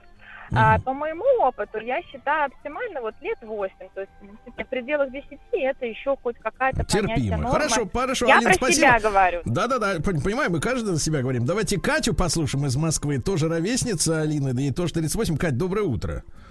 Доброе утро. Да, Доброе пожалуйста. утро. Вот сейчас прям я хотела сказать о том, что а, семьи с большой разницей на во- возрасте, как мне кажется, держатся по определенным травмам. И вот как раз сейчас передо мной девушка об этом и сказала, да, что там есть а, мужчина, мужчина, отец, женщина, дочь, ну, это там всякая глубокая история. Расскажу про себя. А, я была замужем первый раз. Так. А, у нас была разница в возрасте почти 12 лет. Так. И я хочу сказать, что вот за этот период мы вместе прожили 8 лет, а изменения во мне были гораздо сильнее, чем изменения в нем. Потому что человек там условно в 33 уже более такой созревший, чем я была в 22. Ну, то есть вы стали другим человеком за эти годы. Да, конечно. То есть человек чем меньше, тем он быстрее меняется, и вот эта разница потом увеличивается, ну, как бы в таком сознании. И поэтому вот мне интересно, когда люди входят, опускаем травмы, да, когда люди входят в отношения, там же нужно понимать, да, что, допустим, вы в разное время входите в определенные возрастные кризисы. Что нужно как-то прикидывать, а что будет дальше. Допустим, тебе будет 40, а ему будет уже там 60. То есть это как? Или там тебе будет 45, а ему будет там ну, ему 90, я понимаю. А Хорошо. Мы же какую-то траекторию простраиваем в голове. Траекторию, да. Но вы знаете, как-то не видел женщин, чтобы они в период влюбленности говорили о, о слове, произносили тро, слово траектория. Ну, ну ладно, хорошо.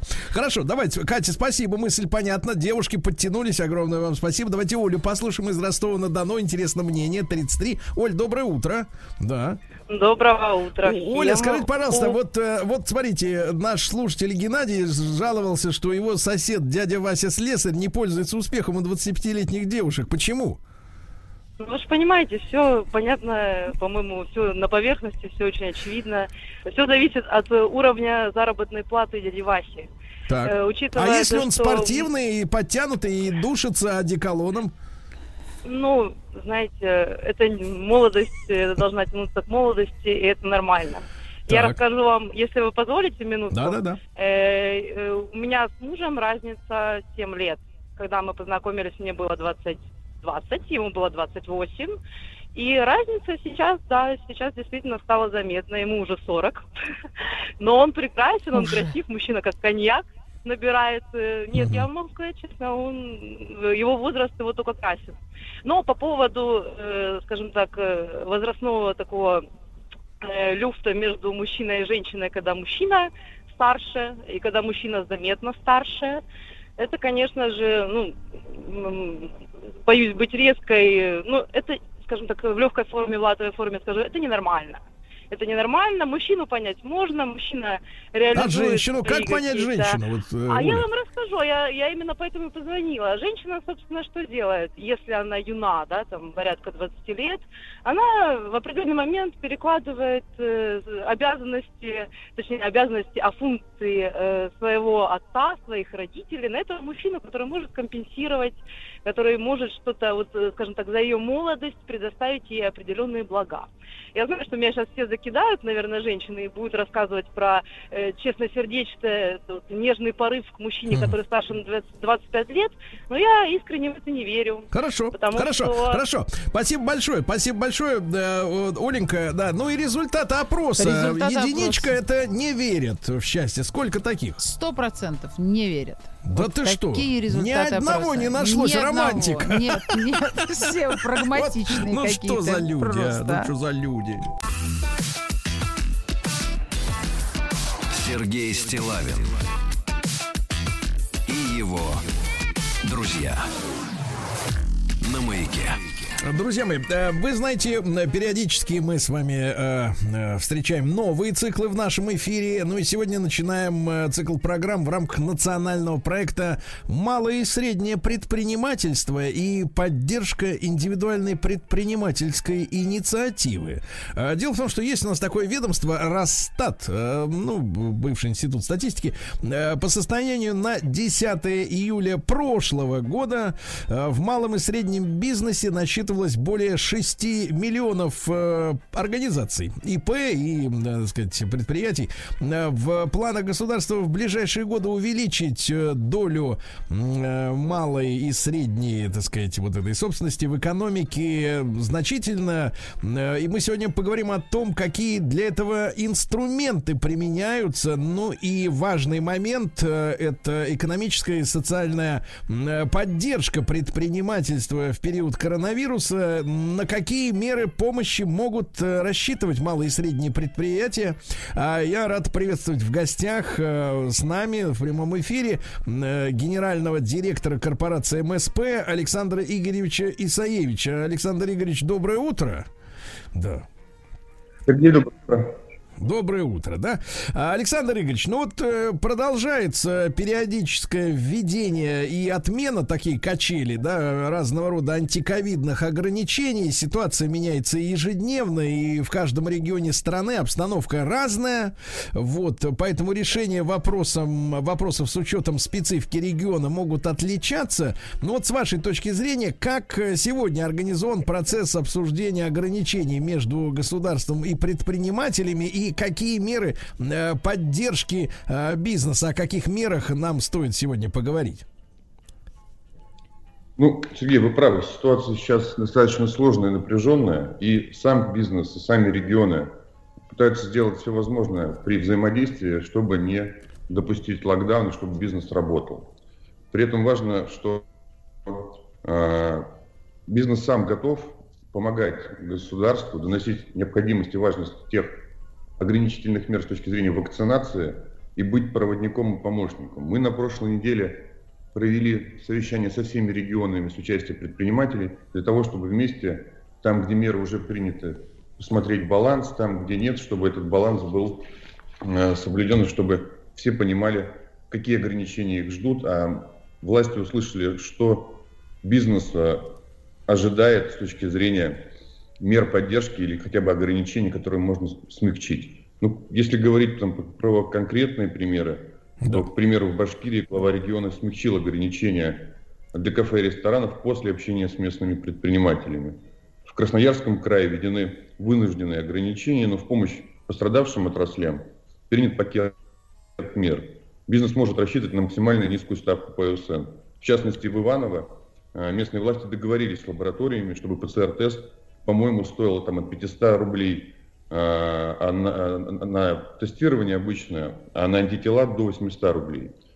Нам кажется, и регионы это понимают, важно вести диалог с бизнесом и властью, чтобы защитить не только интересы э, граждан, но и предпринимателей. Мы в данном случае взяли на себя некую такую смелость медиатора для того, чтобы э, быть неким мостиком в данном э, коммуникации и в то же время разъяснять и, и предпринимателям обязательные требования, чтобы исключить нарушения по незнанию. Бизнес должен заниматься бизнесом, а не знать все требования, ограничения, которые его ждут. И если он что-то нарушает, то он нарушает не по злому умыслу, а потому что, к сожалению, э, специфика предпринимательской деятельности состоит в том, что с утра до вечера у предпринимателя голова болит о другом. И наша задача в этом смысле помочь им вместе с регионами разобраться и, э, и понимать, какие ограничения есть и что предстоит э, в ближайшее время.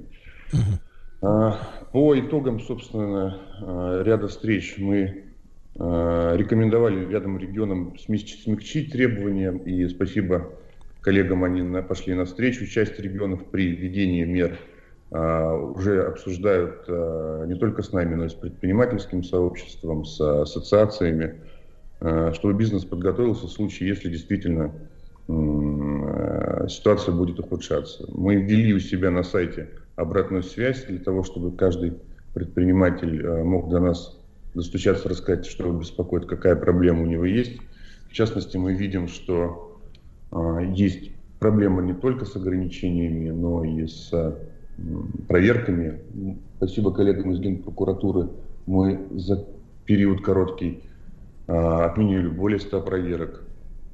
Поэтому нам кажется, что на первых порах стоит поддержать а, обращение бизнеса не только а, в части, в части там, ограничений, но и, собственно, самого диалога и понимания, что беспокоит и что нужно поправить. Александр, Александр Игоревич, а ну вот с вашей точки зрения, как именно медиатора и специалиста, именно посредника, э, в целом, с вашей вот субъективной, может быть, да, точки зрения, э, местных властей региональных есть понимание того, что с бизнесом надо, как говорится, элегантно работать? Или, или все-таки бизнес сейчас э, находится, так сказать, ну, как говорится, на 16 месте по, э, так сказать, по важности э, его вообще существования в стране для местных властей?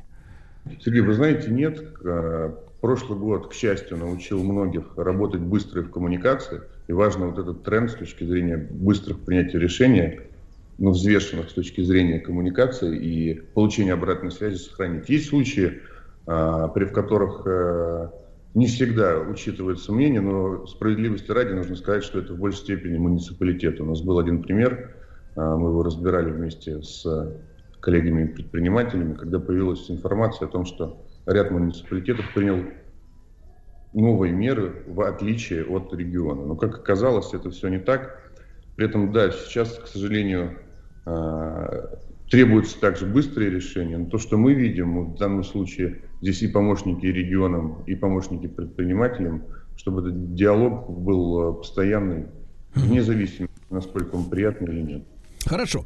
Ну, друзья мои, ну, важный вопрос, конечно, это получение финансирования. Это предпринимателям очень, э, очень болезненно и важно понимать ситуацию. Зачастую малым предприятиям сложно получить э, кредит из-за недостаточного залогового обеспечения. Но вот корпорация МСП, я знаю, готовит новый механизм поддержки кредитования малого и среднего предпринимательства, который должен помочь решить эту задачу. Ну, в частности, я так понимаю, стратегия вашей компании э, к 25 2025 году включает в себя привлечение трех триллионов рублей банковского финансирования в рамках национальной гарантийной системы. Вот э, значительную роль в достижении этой цепи сыграет новый зонтичный механизм гарантий. Вот, э, э, Александр Игоревич, можно об этом поподробнее? Действительно, когда у предпринимателя нет серьезного залога, да, какого-то материального, как ему получить кредит? Что ваша корпорация предлагает?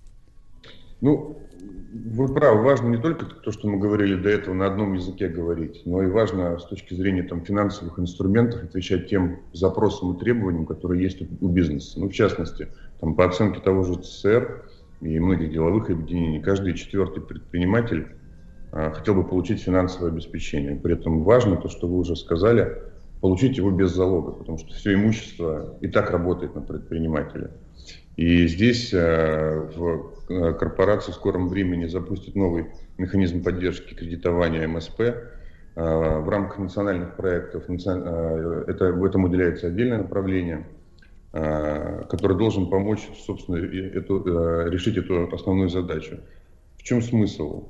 Мы не теряем, то есть наша задача потерять, не потерять в объемах поддержки, а увеличить количество предпринимателей, которые ее могут получить, расширить охват, и, собственно, и для этого мы просто встраиваемся меняем подходы, которые традиционно применялись в рамках национальной гарантийной системы. А, как вы уже сказали, к 2025 году ориентировочно бизнес за счет упрощения а, всех процедур, сокращения сроков, встраивания в текущий бизнес-процесс. То есть, по сути, бизнес Э, для бизнеса э, ничего не изменится, кроме сроков, скорости, и он это не увидит. Э, наша задача, собственно, встроиться в текущий бизнес-процесс, понятный предпринимателю, понятным банкам, для того, чтобы предприниматели могли получить финансирование, а риски корпорация возьмет на себя. При этом по ряду проектов, направлений мы риски возьмем до 85%. Но в первую очередь это речь идет о начинающих предпринимателей до года, которым очень сложно сейчас в банках получить взаимное финансирование.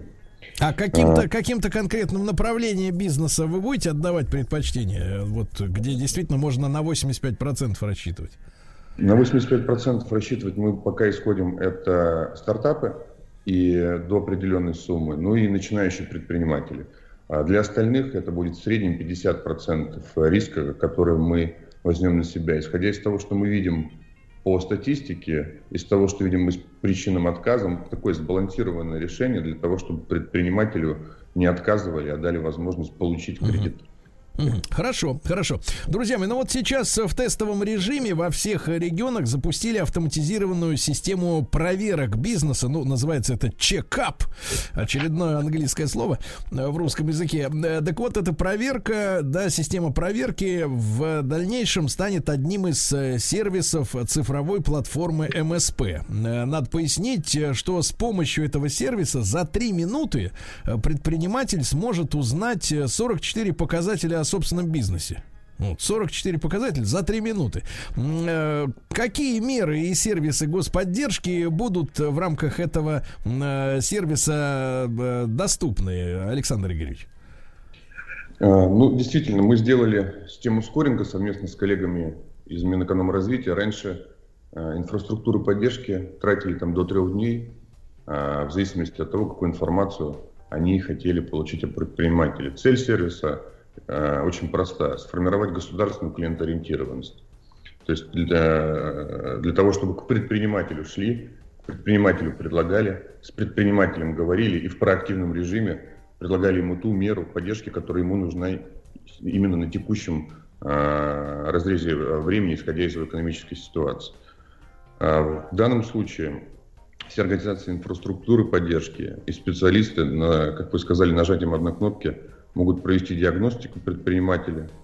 Предприниматель может обратиться за ней для того, чтобы понять по, в центре «Мой бизнес», для того, чтобы э, понять, что ему нужно в рамках э, федеральных мер поддержки, мер поддержки, которые предлагает регион, кредиты, гарантии, программы акселерации и другие федеральные и региональные меры поддержки, которые ему э, могут быть полезны на, текущий, на текущем разрезе времени. В перспективе мы этот процесс автоматизируем, эта перспектива краткосрочная.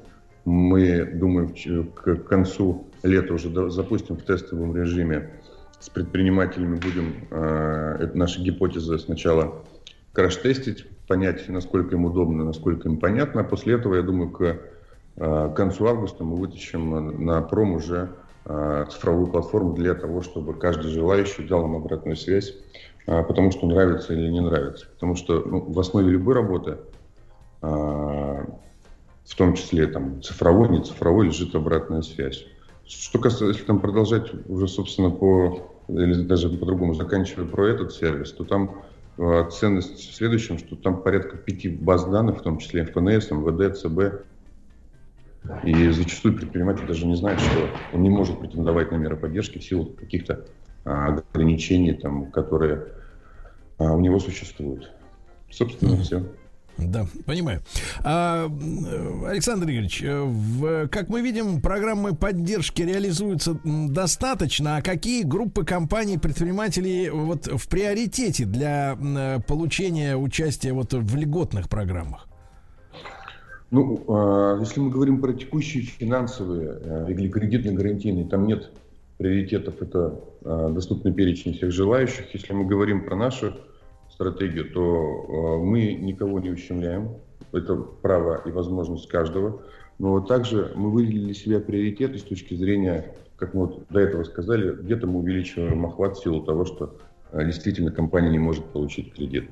Где-то в силу специфики ведения бизнеса требуется больше принятие рисков на себя, в частности, это высоте, высокотех, креативные индустрии, uh-huh. компании, экспортеры э, нас просили сделать э, поручительство под экспортные контракты. Мы его также сделали. А, да. По, туризму, по туризму и молодежному предпринимательству требуется тоже отдельное внимание, мы то, также его разработали. Хорошо, а... хорошо, Александр Ильич. И тогда еще вопрос по самозанятым. Тоже большая группа, да? Э, многие самозанятые только вот начинают вести собственное дело. И какие программы для именно этой категории предпринимателей у вас существуют? У нас для самозанятых ровно те тоже, тот же набор перечень мер э, финансовой и нефинансовой поддержки, как и для других компаний МСП. А, действительно, этот э, сектор очень быстро развивается, и э, не всегда, особенно в начале, была возможность таким компаниям получить кредит. Мы в рамках э, корпорации МСП, дочерней структуры Института развития банка МСП запустили отдельные кредитные продукты. В рамках гарантийной поддержки разработали отдельные поручительские программы для них. Ну и в рамках цифровой платформы будем разрабатывать отдельные сервисы и понимая специфику и важность, собственно, развития этого механизма. Отдельно можно э, там, обратить внимание, наверное, на инструмент, который был относительно недавно, в прошлом году, это доступ самозанятых э, к закупкам. Угу.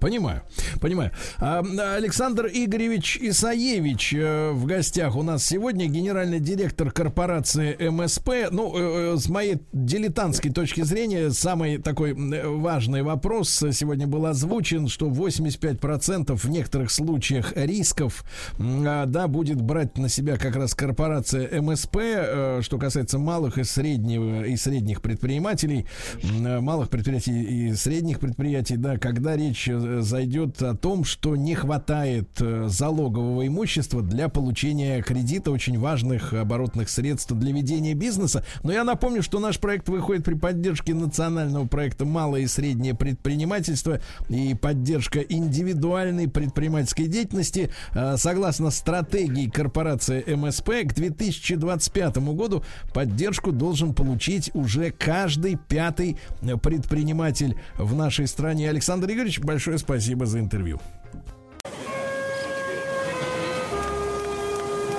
Ancora, mi vuoi mettere con le spalle in faccia un... fino all'ultimo? Ma non hai visto? Che non appena ti ho detto che era uno studente, subito hai cominciato a pensare ad aiutarlo, a dargli i danari. Отпуск каждый день. Дорогие друзья, на этой неделе отпуск каждый день э, в Италии. Вы знаете, это наш летний проект. Э, Все летние месяцы мы посвящаем по, одной неделе, да, тем замечательным местам, начиная от Дальнего Востока и до Западной Европы, где так хочется отдохнуть и набраться сил. Ну, вы знаете, не только в утреннем эфире, но у физиков и лириков э, сегодня в гостях шеф-повар будет итальянский. М, Не пропустите. А у Картаева и Махарадзе тайны Ватикана. Ну, Не знаю, насколько охотно будет Ватикан раскрывать свои тайны, а у нас Сегодня будет разговор в этой части программы об устройстве итальянской эстрады. М, Вот я рад приветствовать на связи с нашей студией э, с нами переводчик Паола Грузовин. Паола, доброе утро. Да, доброе утро всем. Здравствуйте. Здравствуйте, доброе утро. Да, добрый день. А, э, б- позвольте вопрос такой, может быть, показаться вам странным. Вам сколько лет? А, 43. 43, ну близко достаточно, да. Я помню, что наша страна пережила, Россия, целое нашествие итальянцев, так их и называли, итальянцы, начиная, наверное, с конца э, 70-х, самого конца, и до пришествия немецких Modern Token. Э, Ну, в принципе, вот Да. э, первая половина 80-х это была итальянская музыка, которая лилась отовсюду, и их очень любили и любят до сих пор. Ну и, и до сих пор ваши э, мастера искусства 80-х приезжают в Россию на корпоративы. Да, я знаю. И как раз много-много итальянцев э, ну, очень удивлено тем, что еще в России так любят э, ну, Рики Повери, э, Да-да-да. Кутуньо. Да, да, дело, дело в том, что дело в том, что сегодняшнее состояние итальянской эстрады, ну это видно по тому же Евровидению, оно как бы вот вызывает как бы у нас некоторые разочарования, мягко говоря, да, вот. э, А чему это если думать, да, если думать э, о том, о той стиле этих лет, конечно, это совсем, э, да, совсем Да. э, другая речь. э, ну, Да, да, да. Мэнстим. И мы, мы сегодня при помощи нашего уважаемого Паула Грузовина э, посмотрим на то, как итальянская эстрада развивалась. Да, начнем мы, Паула, с э, конца 60-х, правильно? Ну, я предлагаю, да, можно э, уже, э, ну, я сказал бы, как определить нашу эстраду. Я думаю, можно определить как музыка, как немного м, противоположности с авторской песней. Ну, у нас э, замечательная традиция авторской песни, ну, кантаутори, но это уже более лирические темы, эм, не такие простые тексты иногда, а эстрада, ну, такая очень-очень э, популярная музыка, которая, ну, конечно, была, э, ну, которую любили там более массовые слушатели, можно сказать. И эстрада очень-очень тесно связана, по-моему, и с, э, либо с телевидением, либо с фестивалями, э, с крупными такие зри- э, зрительными мероприятиями. Да. Да. Ну, с чего мы начнем иллюстрировать? Э, Мы же подготовили несколько треков, да, которые, возможно, некоторые Да. из них наши слушатели Да, да, никогда да, и да, не да. слышали при- прежде, да? Вот. С чего начнем, Павло? Хорошо, я предлагаю, я не хотел, конечно, вы все уже замечательно знаете о Челентано, и я, я хочу какие-то, возможно, вам менее известные артисты. Я предлагаю начать с э, группами в стиле бит, которые Так. были очень-очень популярные в конце 60-х э, и в начале 70-х. Очень, э, ну, наша музыка очень смотрела на англоязычный мир, на британскую музыку, на американскую музыку, и были и какие-то очень-очень интересные переводы э, очень популярных хитов э, на итальянский. И я, э, например, предлагаю вам слушать очень интересный перевод «California Dreaming» «Mamas and Papas» в Так. исполнении группы Dick Dick «Sognando la California». Ну, давайте послушаем. Да.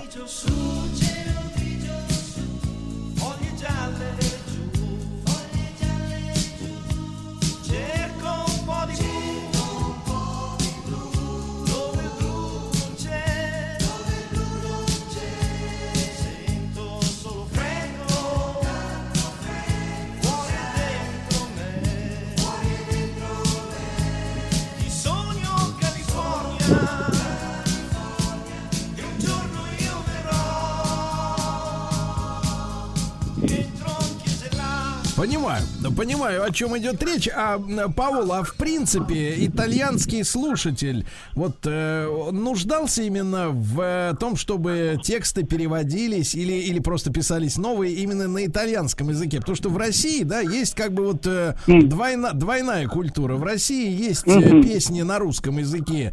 И в принципе, да, но если не брать эту пошлую эстраду с полуголыми женщинами, а, то в принципе, в принципе, к текстам в России при- предъявляются требования, да. Мы, мы не готовы в целом слушать бред э, просто ни о чем там, да. Три березки, два тополя, два тополя, на плющихе там и так далее. Да, нам нужен смысл. И отдельно стоит американская, английская, любая другая музыка на иностранном языке, где текст нам, нам вообще не важен. Никто у нас в стране так не говорит на иностранных языках, чтобы действительно наслаждаться именно стихами из песен. И мы это воспринимаем просто как часть музыки. Ну, вокальная партия, спетая на иностранном языке. Вот для итальянца важно понимать, о чем э, поют э, музыканты, или, в принципе, вы как бы только на мелодию ориентируетесь? Ну, думаю, сейчас, э, ну, начиная с 70-х, 80-х, возможно, стало важнее, когда, ну, начали преподавать английский язык в школе, но раньше, думаю, наши слушатели не обратили особое внимание. Ну, просто был приятный звук, и есть, например, одна совсем необычная песня Челентано, очень старая, «Prison Collinensi non chiuso». Но это ничего не значит. Это просто какой-то там звуки, как будто английский, но это не английский. Это не английский. Ну, звучит как английский. Ну, это типа, как, знаете, в России есть такой проект, сейчас музыкант отъехал ненадолго в Америку, Рамам Бахара Мамбуру, вот э, примерно, да, что-то в этом А, да, да, да, да, да. Хорошо, хорошо. Э, Паола, а э, кроме вот Дик-Дик, вот этой группы, на что еще обратим сегодня внимание? А, ну, тоже было интересно, там еще а, 60-х годах были, ну, такие на- эти группы бит, которые смотрели на э, стиль, э, ну, самих Beatles, э, Kings, э, ну, там, популярных э, групп бит. И у нас были также наши Элвисы, можно сказать, были такие очень популярные. Э, Антонио Чачи, ну, псевдоним Little Tony, и другой Роберто Сатти, который выбрал себе псевдоним э, э, Бобби Соло. Ну, выбрали себе такие англоязычные псевдонимы, и тоже была такая внешность немного в стиле Элвис, э, ну, такая м, прият, э, такая прическа в стиле Элвис, и были такие там подход по Элвису. И, и это тоже какой-то интересный феномен наших э, 60-х. И предлагаю потом немного там идти вперед, э, Да. на 70- э, э, 70-е годы. Да. Э, там, возможно, был такой маленький период кризиса фестиваля Сан-Ремо. Ну, в 60-х были очень-очень популярные певцы, выступали на Сан-Ремо. В 70-х были хорошие артисты, но которые потом стали известными только благодаря одной песне. И потом менялся немного стиль, и уже начали называться более там пестро, более ярко, э, немного такие, ну, большие волосы. И я предлагаю вам, как э, один из самых, э, ну, ну, хорошо бы смотреть их на фотографии. Ну, Я понимаю, большие волосы, а как называется? Э? Как называется проект? Да, да, да, конечно. Ну, предлагаю вам, я вам указал песню «Куджини ди Кампания». Да. Это песня «Анима Мия». Да, давайте-ка послушаем. Давайте Это с бо- люди с большими волосами. Да. Из гимнов 70-х. Да. Sentivo il suo respiro su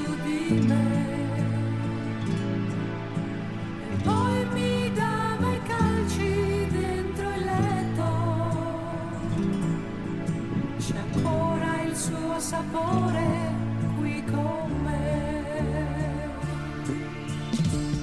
Anima mia, torna a casa tua. Ti aspetterò dove si Как же, друзья мои, замечательно, когда у женщины и волосы большие. Да.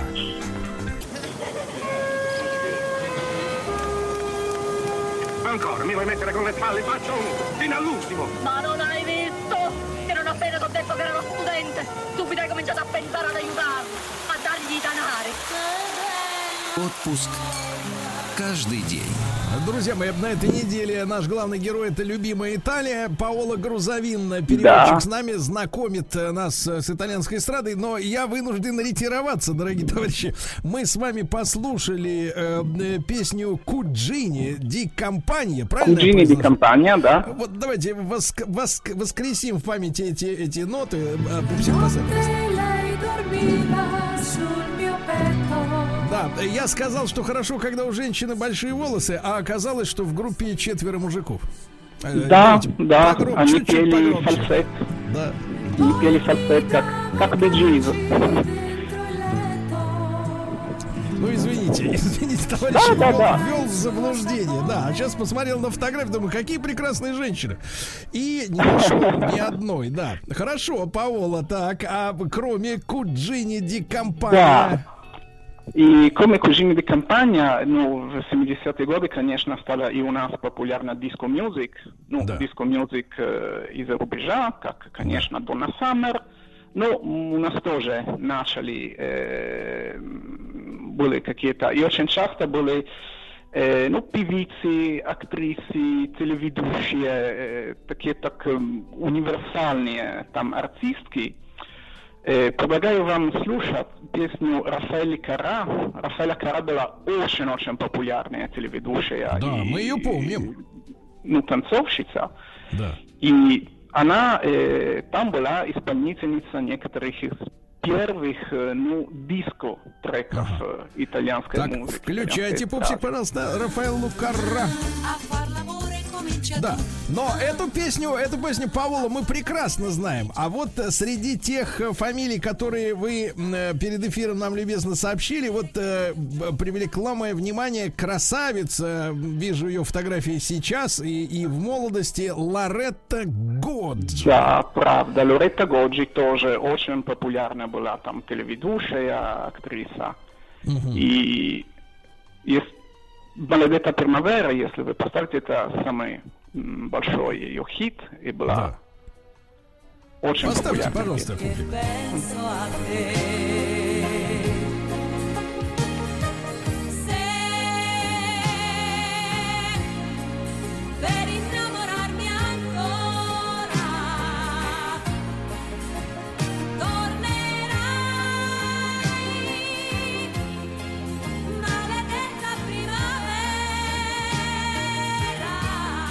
Какая, какая, я бы сказал, звонкая Лоретта Годжи, неизвестная Да. в нашей стране. А, но ведь, понимаете, у нее же голос есть. А, ведь э, у нас вот, э, я так понимаю, была традиция в мире, что человек, который выходит э, перед телекамерой, перед камерой, он э, мультипрофессионал, да, он может играть на инструментах, петь хорошим голосом, у него хорошее Да. образование, хороший вкус. Сейчас вот телеведущий, главное быть красивой. Все остальное, как Ну, бы сказать, не В то важно. время были, да, красивее, но и талантливее. Возможно, они не Да-да-да. играли, не, не- не играли ни, на каком Не играли, но пели, они как следует, да. замечательно А, пели. Паола, Паола, хочется побольше послушать. А вот кто такой Ригейра? Ну, Ригейра, это уже мы переходим э, на 80-е годы, когда а, э, это диско-мюзик э, превратилась в итало-диско. Итало-диско — это самый популярный жанр нашей эстрады 80-х годов. Думаю, вы в России Э, прекрасно Да, знаете. мы наелись по полной, да, этого жанра, да. Сабрину, Сабрину Салерну, она была очень популярна. Да, да, да. А Ригейра это, простите, мальчик или девочка? А, это дуо, это два мальчика, бывшие одноклассники. И они, а, это один из редких э, групп, у которых был больше, чем один хит, потому что очень часто у этой группы был только один хит. Ну, они стали, они остались очень популярны, есть, по крайней мере, три известные песни. Две из них э, э, поют на испанском, какой-то странный выбор, но я предлагаю вам слушать «L'estate sta finendo». Это их самый большой Да. хит. Итак, на два мальчика языке. из группы Ригейра, пожалуйста. Sta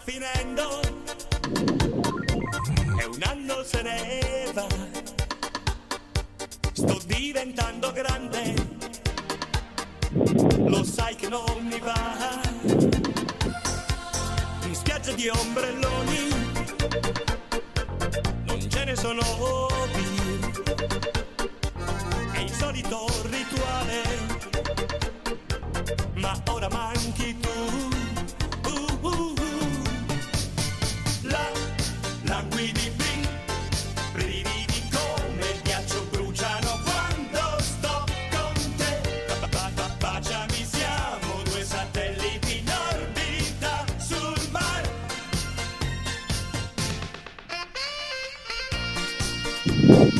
Очень, очень, кстати, странно, Павло, что м, такое большое количество э, исполнителей, вот вы нам сегодня показываете, да, и, к сожалению, это время бежит быстрее, чем наши возможности, Да. э, да, чем, чем вот ассортимент, который у нас остался еще незамеченным. Я его обязательно возьму на заметку и потом в наших музыкальных отдельных программах покажу нашим слушателям. Странная история, Отлично. что а, одни хиты проникали в Россию, а другие абсолютно нет. Вот очень, очень такая непонятная, Ага. конечно, картина.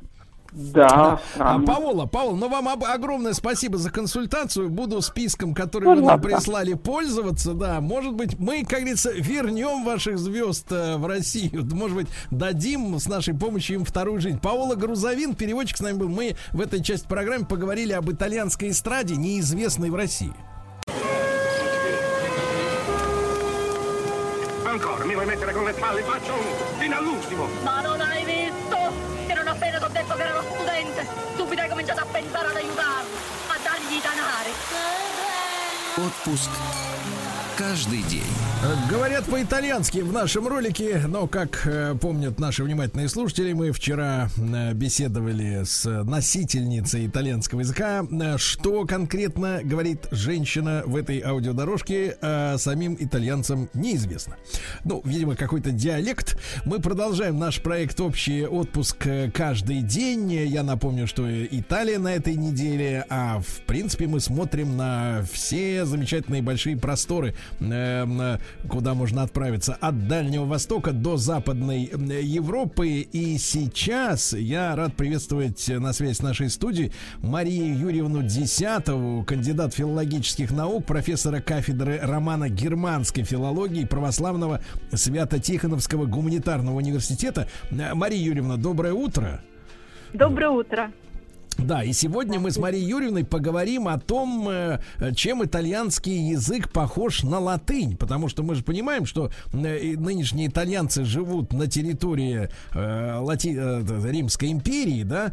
И, Мария Юрьевна, правильно ли вот некоторые сегодня специалисты, правда, среди них я не видел филологов, но скорее историков и социологов, они говорят, что упадок, если вот возвращаться к тем далеким временам, упадок э, Римской империи э, сопровождался э, резким обеднением, если так можно выразиться, классической латыни, когда классический язык начал потихоньку замещаться во все большем количестве слоев общества вульгарной латынью. И проблема, трагедия была в том, что в этом упрощенном латинском языке отсутствовали сложные слова, сложные понятия скорее, да, которые люди просто не узнавали. И если у тебя, например, для какого-то явления просто в языке в твоем нет слова, да, которое могло бы обозначить его, то уходит и само явление. Вот, ну, условно говоря, если бы из русского языка исчезло понятие милосердия, да, то, наверное, вместе с ним как-то и сложнее было бы быть милосердным. Я такой грубый пример привожу. Вот и в этом смысле итальянский язык, он насколько, ну, скажем так, близок именно к вульгарной, обедненной такой, да, латыни. А, Вы знаете, а, здесь очень важно различать все-таки регистры языка. Да, язык это очень а, сложное явление и обслуживает абсолютно все сферы общества, и в том числе и все слои общества. Поэтому э, в каждом обществе есть люди образованные и есть люди необразованные. Если мы возьмем Римскую империю, то там был письменный язык, тот, который мы сейчас называем классическим, то есть это письменная литературная латынь, и ей владели все образованные люди. И параллельно была, была разговорная речь. То есть сказать, что вот эта разговорная речь вдруг появилась, э, то есть то, что мы сейчас называем вульгарной латынью, то есть это появилось именно в связи с упадком Римской империи, это не совсем верно, потому что разговорный язык, устный разговор, суще- э, разговорный язык, всегда существовал параллельно с письменным языком. Но мы даже сейчас, образованные люди, по-русски не говорим так, как пишем. Правильно, у нас есть регистр такой разговорный, и он нам позволяет гораздо больше. Того, Мария э, Юрьевна, ну тут можно маленькую да. реплику, маленькую реплику. Да-да. А они друг друга понимали или это были совершенно, как бы, можно сказать, разные, в принципе, языки, литературные и вот уличные? Да, сейчас я, да, обо всем расскажу. Дело в том, что образованные люди, в общем-то, друг друга, естественно, понимали, потому что их разговорная речь была приближена к, к тому стандартному э, письменному языку. А э, широкие народные массы, во-первых, нужно понимать, что на территории Италии проживали до римлян очень много э, племен, и все они даже были между собой не совсем родственные и говорили на э, очень непохожих друг на друга языках.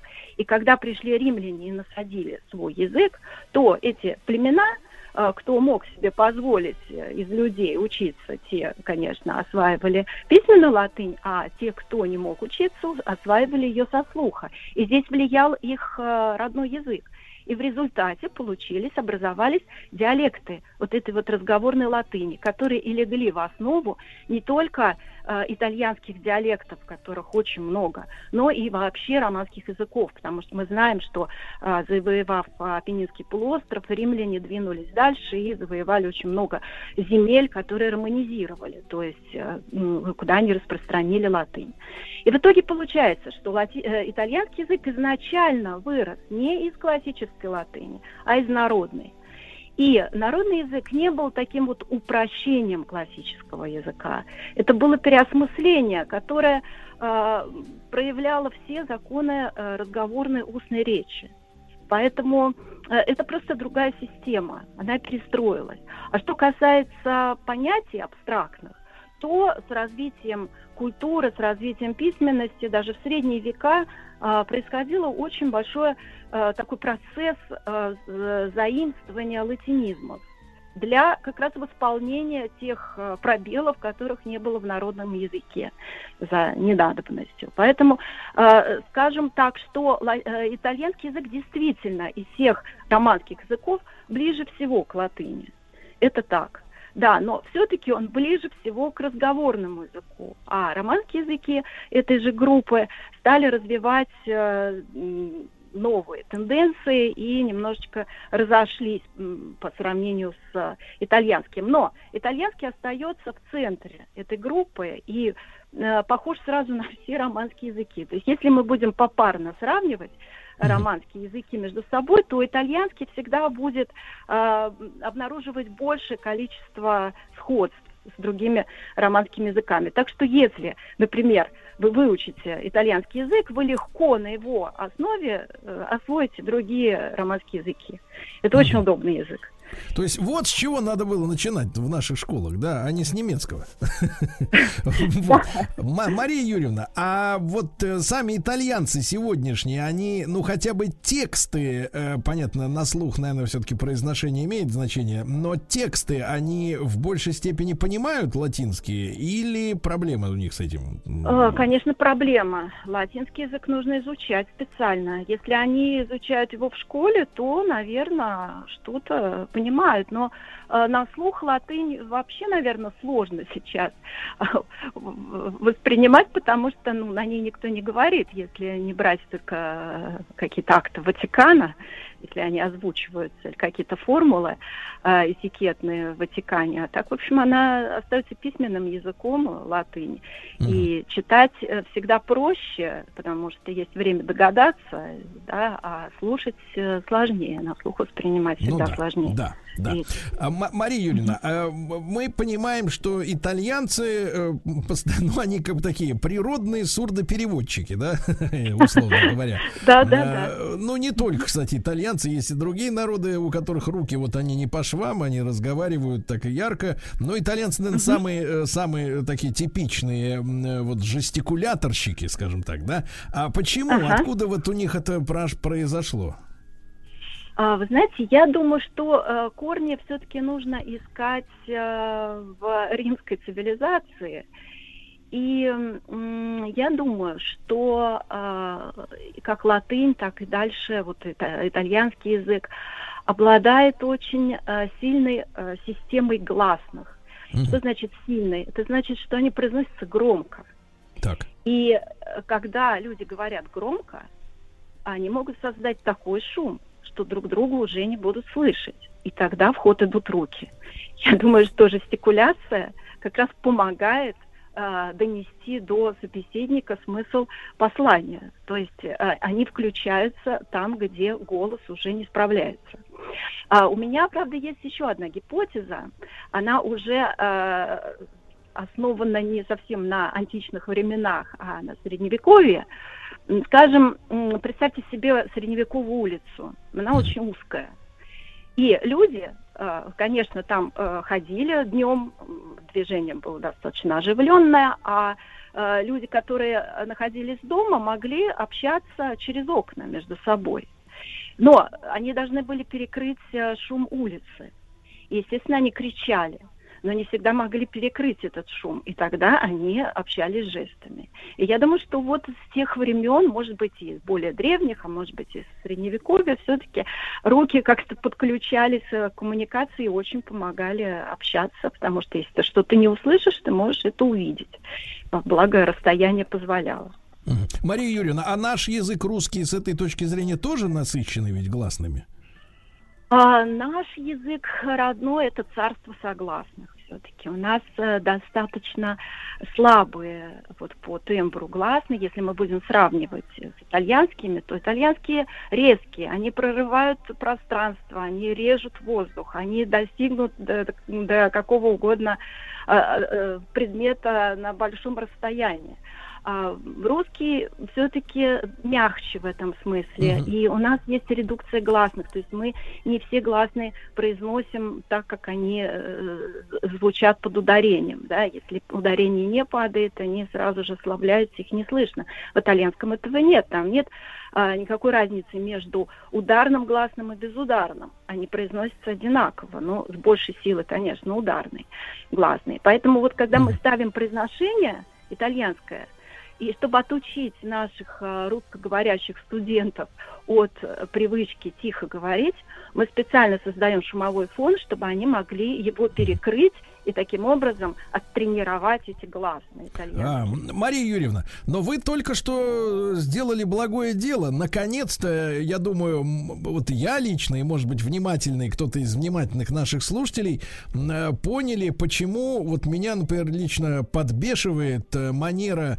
э, начавшаяся с 90-х годов на нашем телевидении, которая плавно перекочевала и на YouTube, и до сих пор никак не может остановиться. Это манера жестикулировать, ну, например, у корреспондентов э, во время работы перед камерой, или когда человек что-то объясняет, он начинает махать руками, а это не свойственно нашему, ну, в нашей фонетике, потому что я вот, вот теперь понял, для меня это открылось пони- понимание того, почему меня это так раздражало. Потому что жестикуляция не соответствует энергетике, условно говоря, да, вот языка. Да, совершенно верно.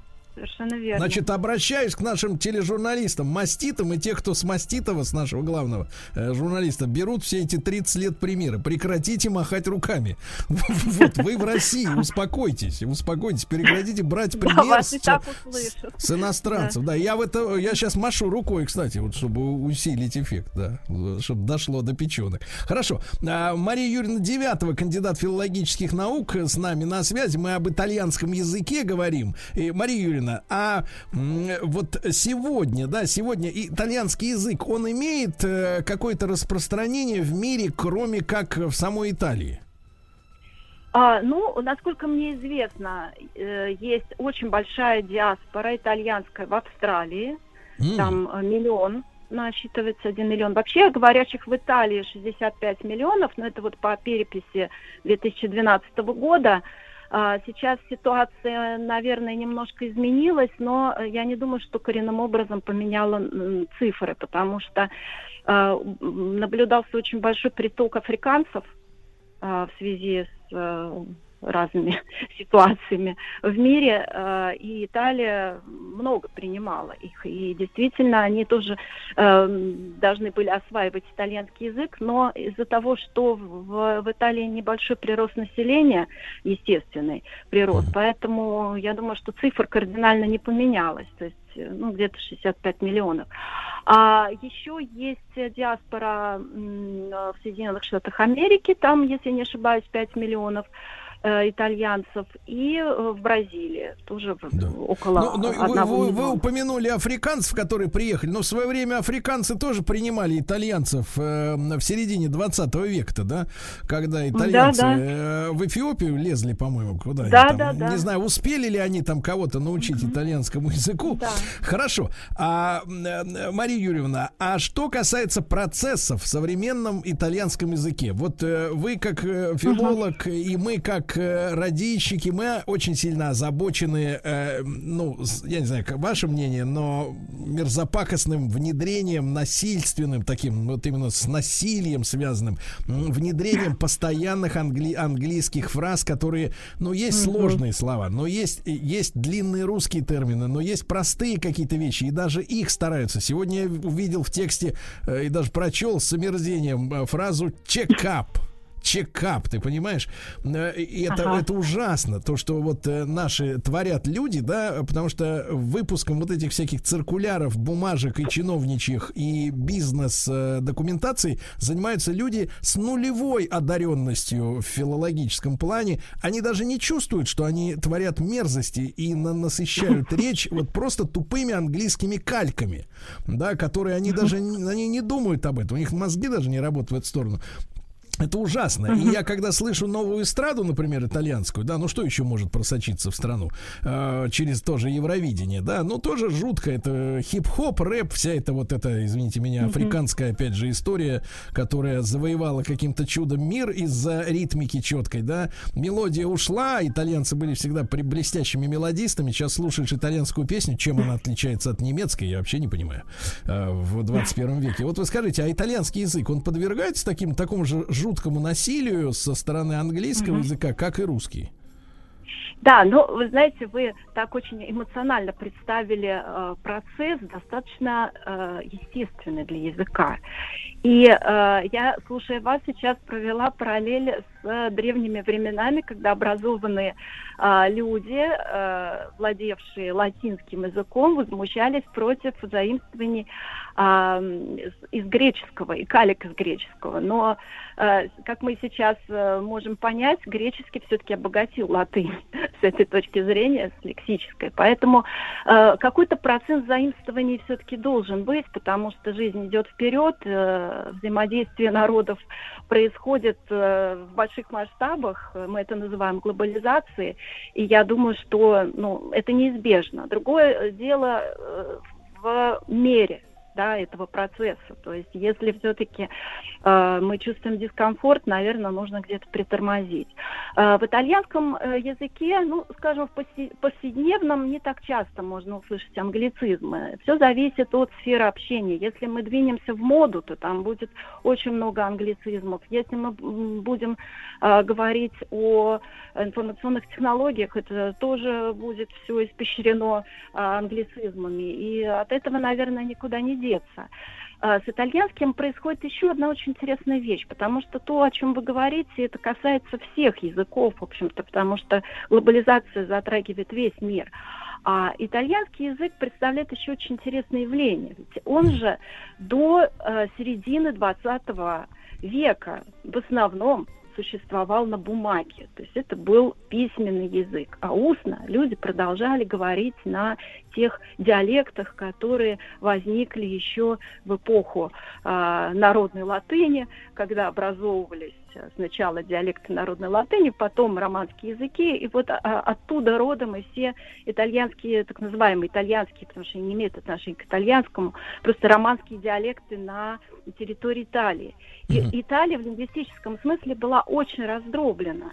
Потом с развитием телевидения итальянский язык именно вот этот письменный, литературный, тот, о котором мы сейчас говорим, стал распространяться уже в широкие народные массы, и стало очень престижно все-таки всем э, владеть именно этим э, литературным То есть это иску... Что- то есть нынешний итальянский язык это искусственное образование. Да, он, он искусственный, воспринимался всегда, в общем-то, как искусственный, хотя он свое время, то есть в XIV веке, э, на нем писал Данте, и это был живой язык Флоренции. И, собственно говоря, э, на нем потом построился весь э, литературный язык и Ну, прекрасный, стандарт. э, Мария, И- Мария Юрьевна, прекрасный пример того, как телевидение на самом деле имеет воспитательную функцию. Хотя я знаю Да, многих телевизионщиков, которые, функцию. которые нагло заявляют, наша задача только развлекать. Вот это очень важная мысль, товарищи. Итальянский язык создали, можно сказать, с нуля. А, Мария Юрьевна Десятова, а, кандидат филологических наук, с нами была профессор кафедры романо-германской филологии православного Свято-Тихоновского гуманитарного университета. Спасибо ей огромное за несколько открытий, которые мы вместе сделали сегодня. Сергей Стилавин и его друзья.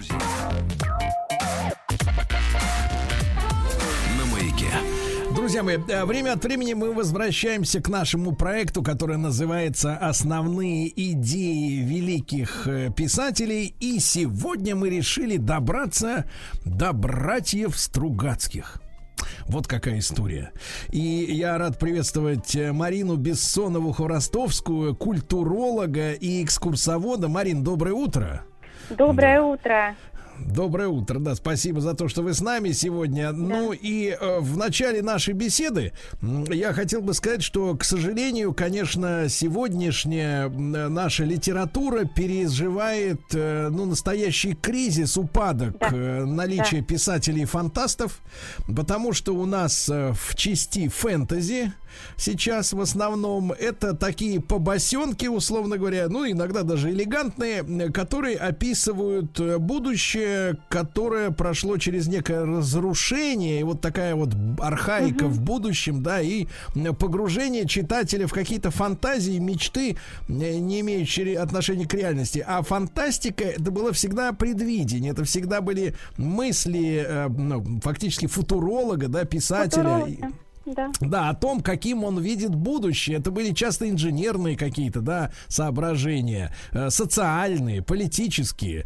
Вот. И, конечно, одним из, одним из таких авторов, э, ну, в, в, со- в собирает, в, ну, в множественном числе, являются, конечно, братья Стругацкие, да. Да. Они, э, можно их назвать и главными, современными, несмотря на то, что обоих братьев, к сожалению, не стало. Одного в 91-м, другого в 2012 году. Тем не менее, их произведения до сих пор являются очень популярными, ну, взрослой публики, у думающей, по крайней мере, да. И, э, Марин, мы хотели бы сегодня поговорить о том, какими они видели будущее. И э, потому что мы сегодня находимся на перепутье, нас э, со всех сторон пугают э, этим, этим грядущим, да, которое не выглядит радужно, не выглядит, вернее, радужно оно как раз выглядит. Я про символику, так сказать, ЛГБТ. А вот радостно оно, это будущее не выглядит, и оно очень туманное. Мне кажется, что люди, которые сейчас размышляют об этом будущем, ну, с высоких трибун, они сами не очень э, четко понимают, о чем они говорят, что они хотят получить. Вот сегодня была новость, что а, Англичане и голландцы готовят роботов, которые будут э, выпиливать на 3D принтере э, новых роботов. Понимаете, да?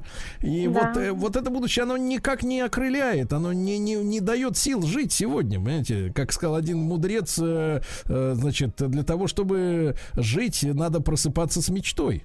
Вот, нет, не мудрец, а режиссер фильма «В джазе только девушки».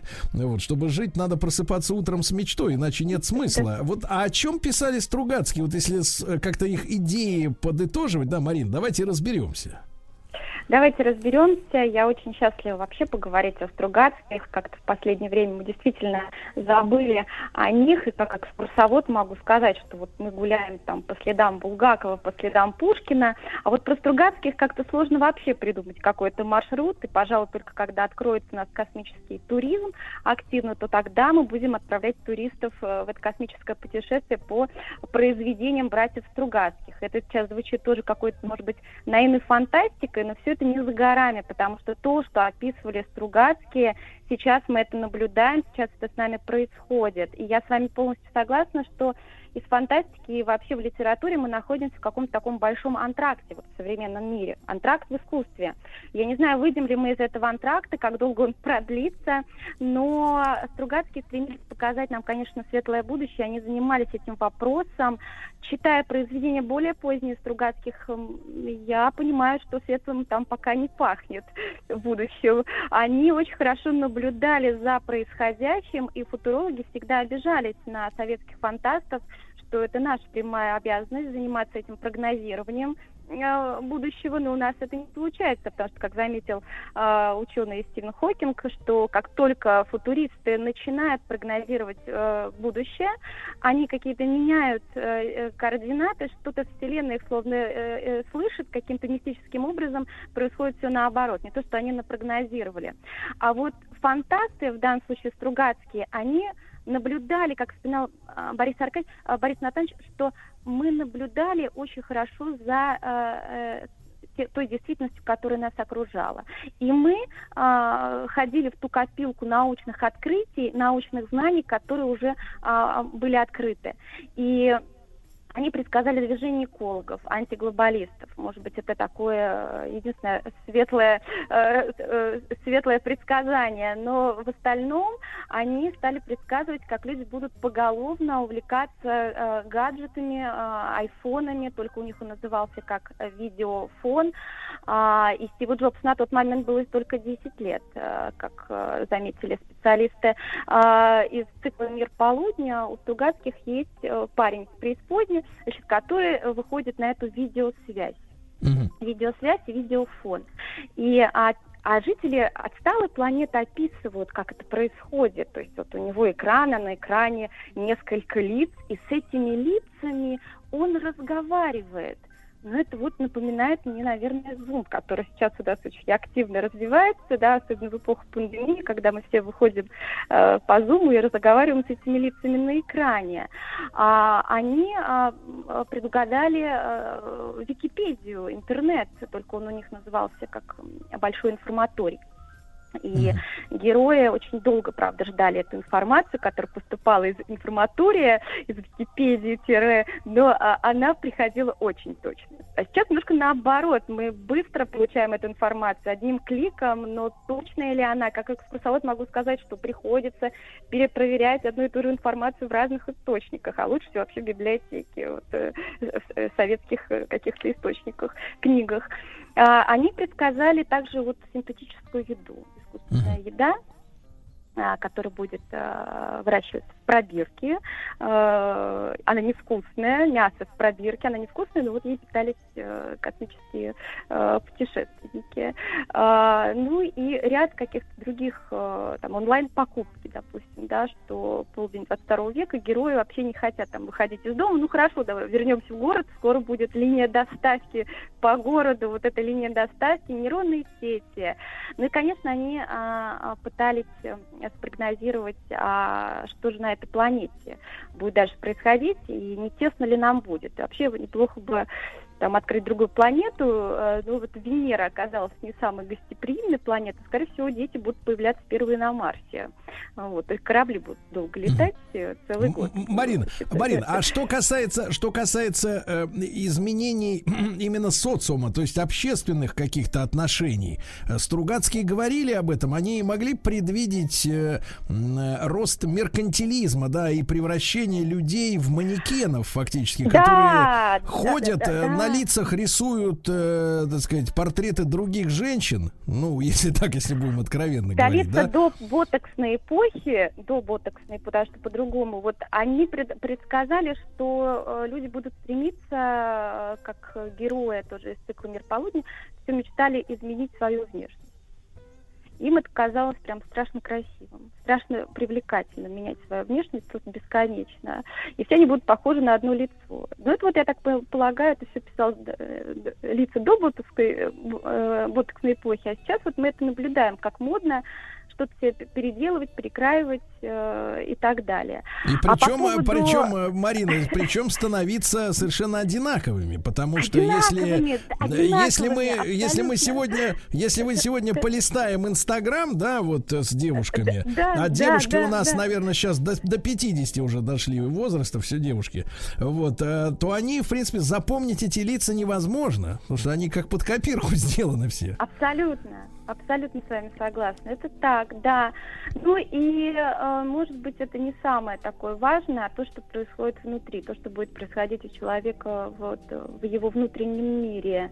А, «Гадкие лебеди» — мое любимое произведение. Там такой поднимается вопрос, вечная проблема отцов и детей. И разделение людей а, просто на две половины. Когда герой, э, там, Ви- Виктор Банаев, он решил посетить свой э, родной город, а, он писатель, а, но посещает он свой родной город, такая попытка тоже к бегству, потому что в, в городе, в котором живет, он испортил со всеми отношения, со своими амбициями, он там даже президентом успел по- поссориться э, с, с, э, властью, и понимает, приезжая в родной город, он наблюдает, уже с ним происходит какая-то трансформация, что его там бывшая жена на нее смотрит и не понимает, господи, а как я мог на ней жениться? Она же э, вся лживая насквозь. Но я тогда был не самым, наверное, лучшим. И э, главная проблема дочь э, подросток Ирма, которая сложный подросток. Но это не она сложный подросток, это у родителей сложные отношения с этими подростками. И все дети уходят к мокрецам. А мокрецы такие вот странные какие-то люди-не люди, которые превосходят людей. Главное для них пища источник питания – это чтение. И, и, и дети, а, а эти мокрецы пришли, чтобы спасти будущее. И чтобы спасти будущее, она стоит за молодым поколением. Вот в молодое поколение нужно внедрять э, этот главный источник чтения, это какие-то основные ценности. А родители у них тоже остался выбор пойти с, э, вот к мокрецам э, в этот лепрозорий, где и дети, и подростки, которые вообще превосходят уже взрослых, но они остаются в своем обывательском мире, потому что им там удобнее, потому что им там комфортнее, там привычнее. И вот мир, скорее всего, поделится пополам. А, но системе выгодно, чтобы не появлялись. Марин, такие Марин, мы дети. продолжим после короткой рекламы. Марина Бессонова-Хворостовская, культуролог и гид с нами. Сергей Стилавин и его друзья. На маяке. Друзья мои, мы сегодня о наследии, об идеях, об основных идеях братьев Стругацких говорим. С нами Марина Бессонова-Хворостовская, э, культуролог э, и экскурсовод. Марина, еще раз доброе утро. Очень приятно вас Доброе слушать. утро. Э, У вас замечательный, очень женственный голос. Спасибо. Вот, вот, да, Марин, а, так Да. вот это, значит, детей надо спасать при помощи книг, да? Эта идея возникла Ну, у вот При Стругацких. помощи, наверное, да, может быть, поменять э, взрослых, но взрослых э, вообще поменять сложно. И вот тогда на помощь придут какие-то мокрецы, которые будут спасать детей. Во всяком случае, гадкие лебеди. Идет четкое разделение биологических в такую ветви, когда, когда обывателям остается мир обывательский, а другие просто уйдут. Но этого недостаточно для спасения системы. И что должно произойти? Вот все время в произведениях Стругацких человек, кстати, в какой-то неудобной позиции, и почему очень многим трудно читать Стругацких? Потому что читатель начинает думать, он начинает размышлять, он ищет решение, а решения нет. Он его находит только вот спустя позже. Это непонимание, как сказал Борис Натанович, непонимание – это а, прекрасное состояние а, перед прозрением. Вот этого понимания всем очень хочется, и понимание этой системы, но, наверное, все-таки нужно начинать с самого себя, а, вот самих.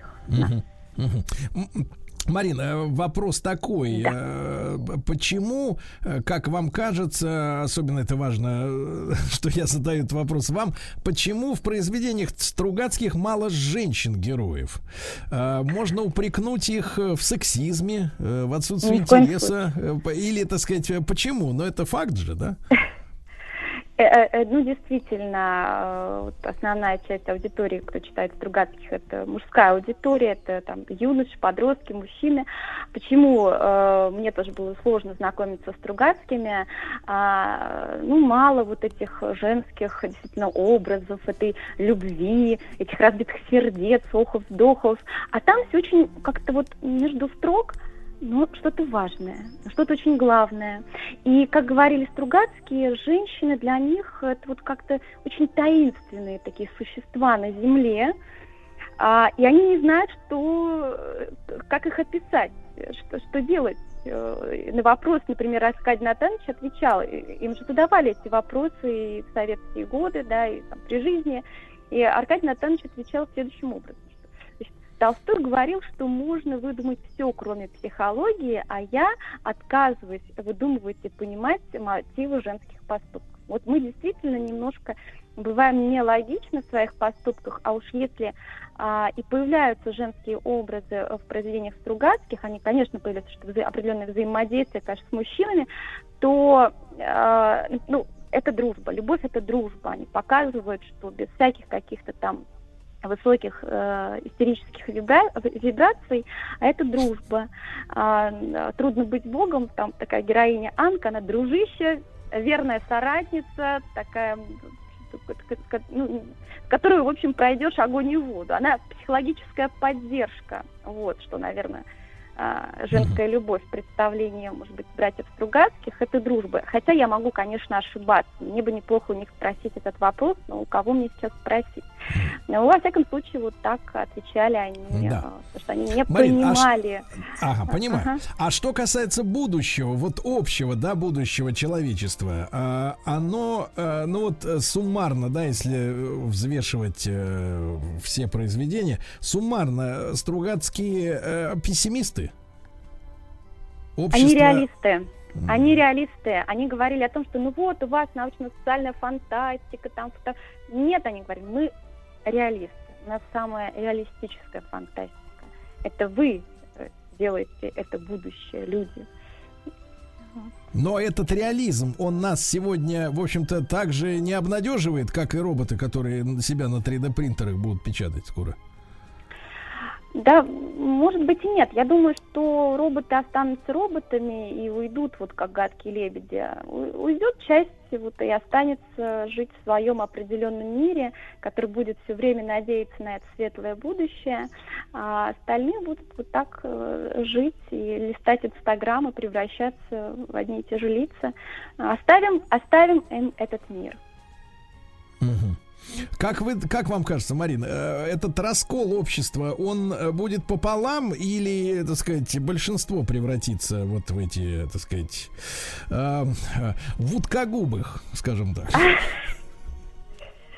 Ой, а мне хочется верить, что наступят светлые времена, придет эпоха возрождения, но как она придет, большой вопрос. Мне не хочется говорить каких-то печальных э, вещей. Да вот, э, но э, ходить вот не, как вы сказали, не утконосой, для меня это вот я считаю себя как бы в качестве, может быть, таким обособленным человеком, и э, когда я вижу таких же людей, я просто испытываю счастье. Счастье. Ну, искусство нас всех объединит, я могу сказать Да, точно. Потому да. что ко мне на экскурсии приходят разные. И когда я вижу там людей таких и таких, а что у них внутри происходит, это там, а, может быть, они еще трогательнее. чем Хорошо. мы. Поэтому искусство нас всех будет объединять. Марин, ну и дайте, пожалуйста, совет. Э, Я понимаю, что литература в очень большой степени мужская, но для тех мужчин, которые хотят познакомиться с настоящей фантастикой, да, и для тех женщин, которые хотят быть друзьями мужчин. Вот. а С каких там двух-трех, э, двух-трех произведений нужно начать, э, чтобы как бы втянуться в этот язык, э, ну, не совсем, может быть, интересный для романтических особ, да? Конечно, нужно начинать, может быть, многие смотрели прекрасный фильм, гениальный фильм Тарковского «Сталкер». Вот нужно начинать «Пикник на обочине». А, «Гадкие лебеди», э, «Трудно быть богом», «Отягощенные злом». Там есть ряд каких-то библейских сюжетов, там есть немного романтики, там демиург и какие-то такие образы э, нежные, то, что происходит с героем внутри, вот это важно. Я думаю, что вот в каких-то таких важных э, произведениях, которые э, написаны Стругацким, э, в самый Да. такой пик творчества. Да, Марин, спасибо вам огромное за наш э, короткий, но содержательный разговор. Марина Бессонова Спасибо. Хворостовская, э, гид и кул- культуролог с нами на связь была. Мы чуть-чуть поговорили об идеях братьев Стругацких. Еще больше подкастов «Маяка» насмотрим.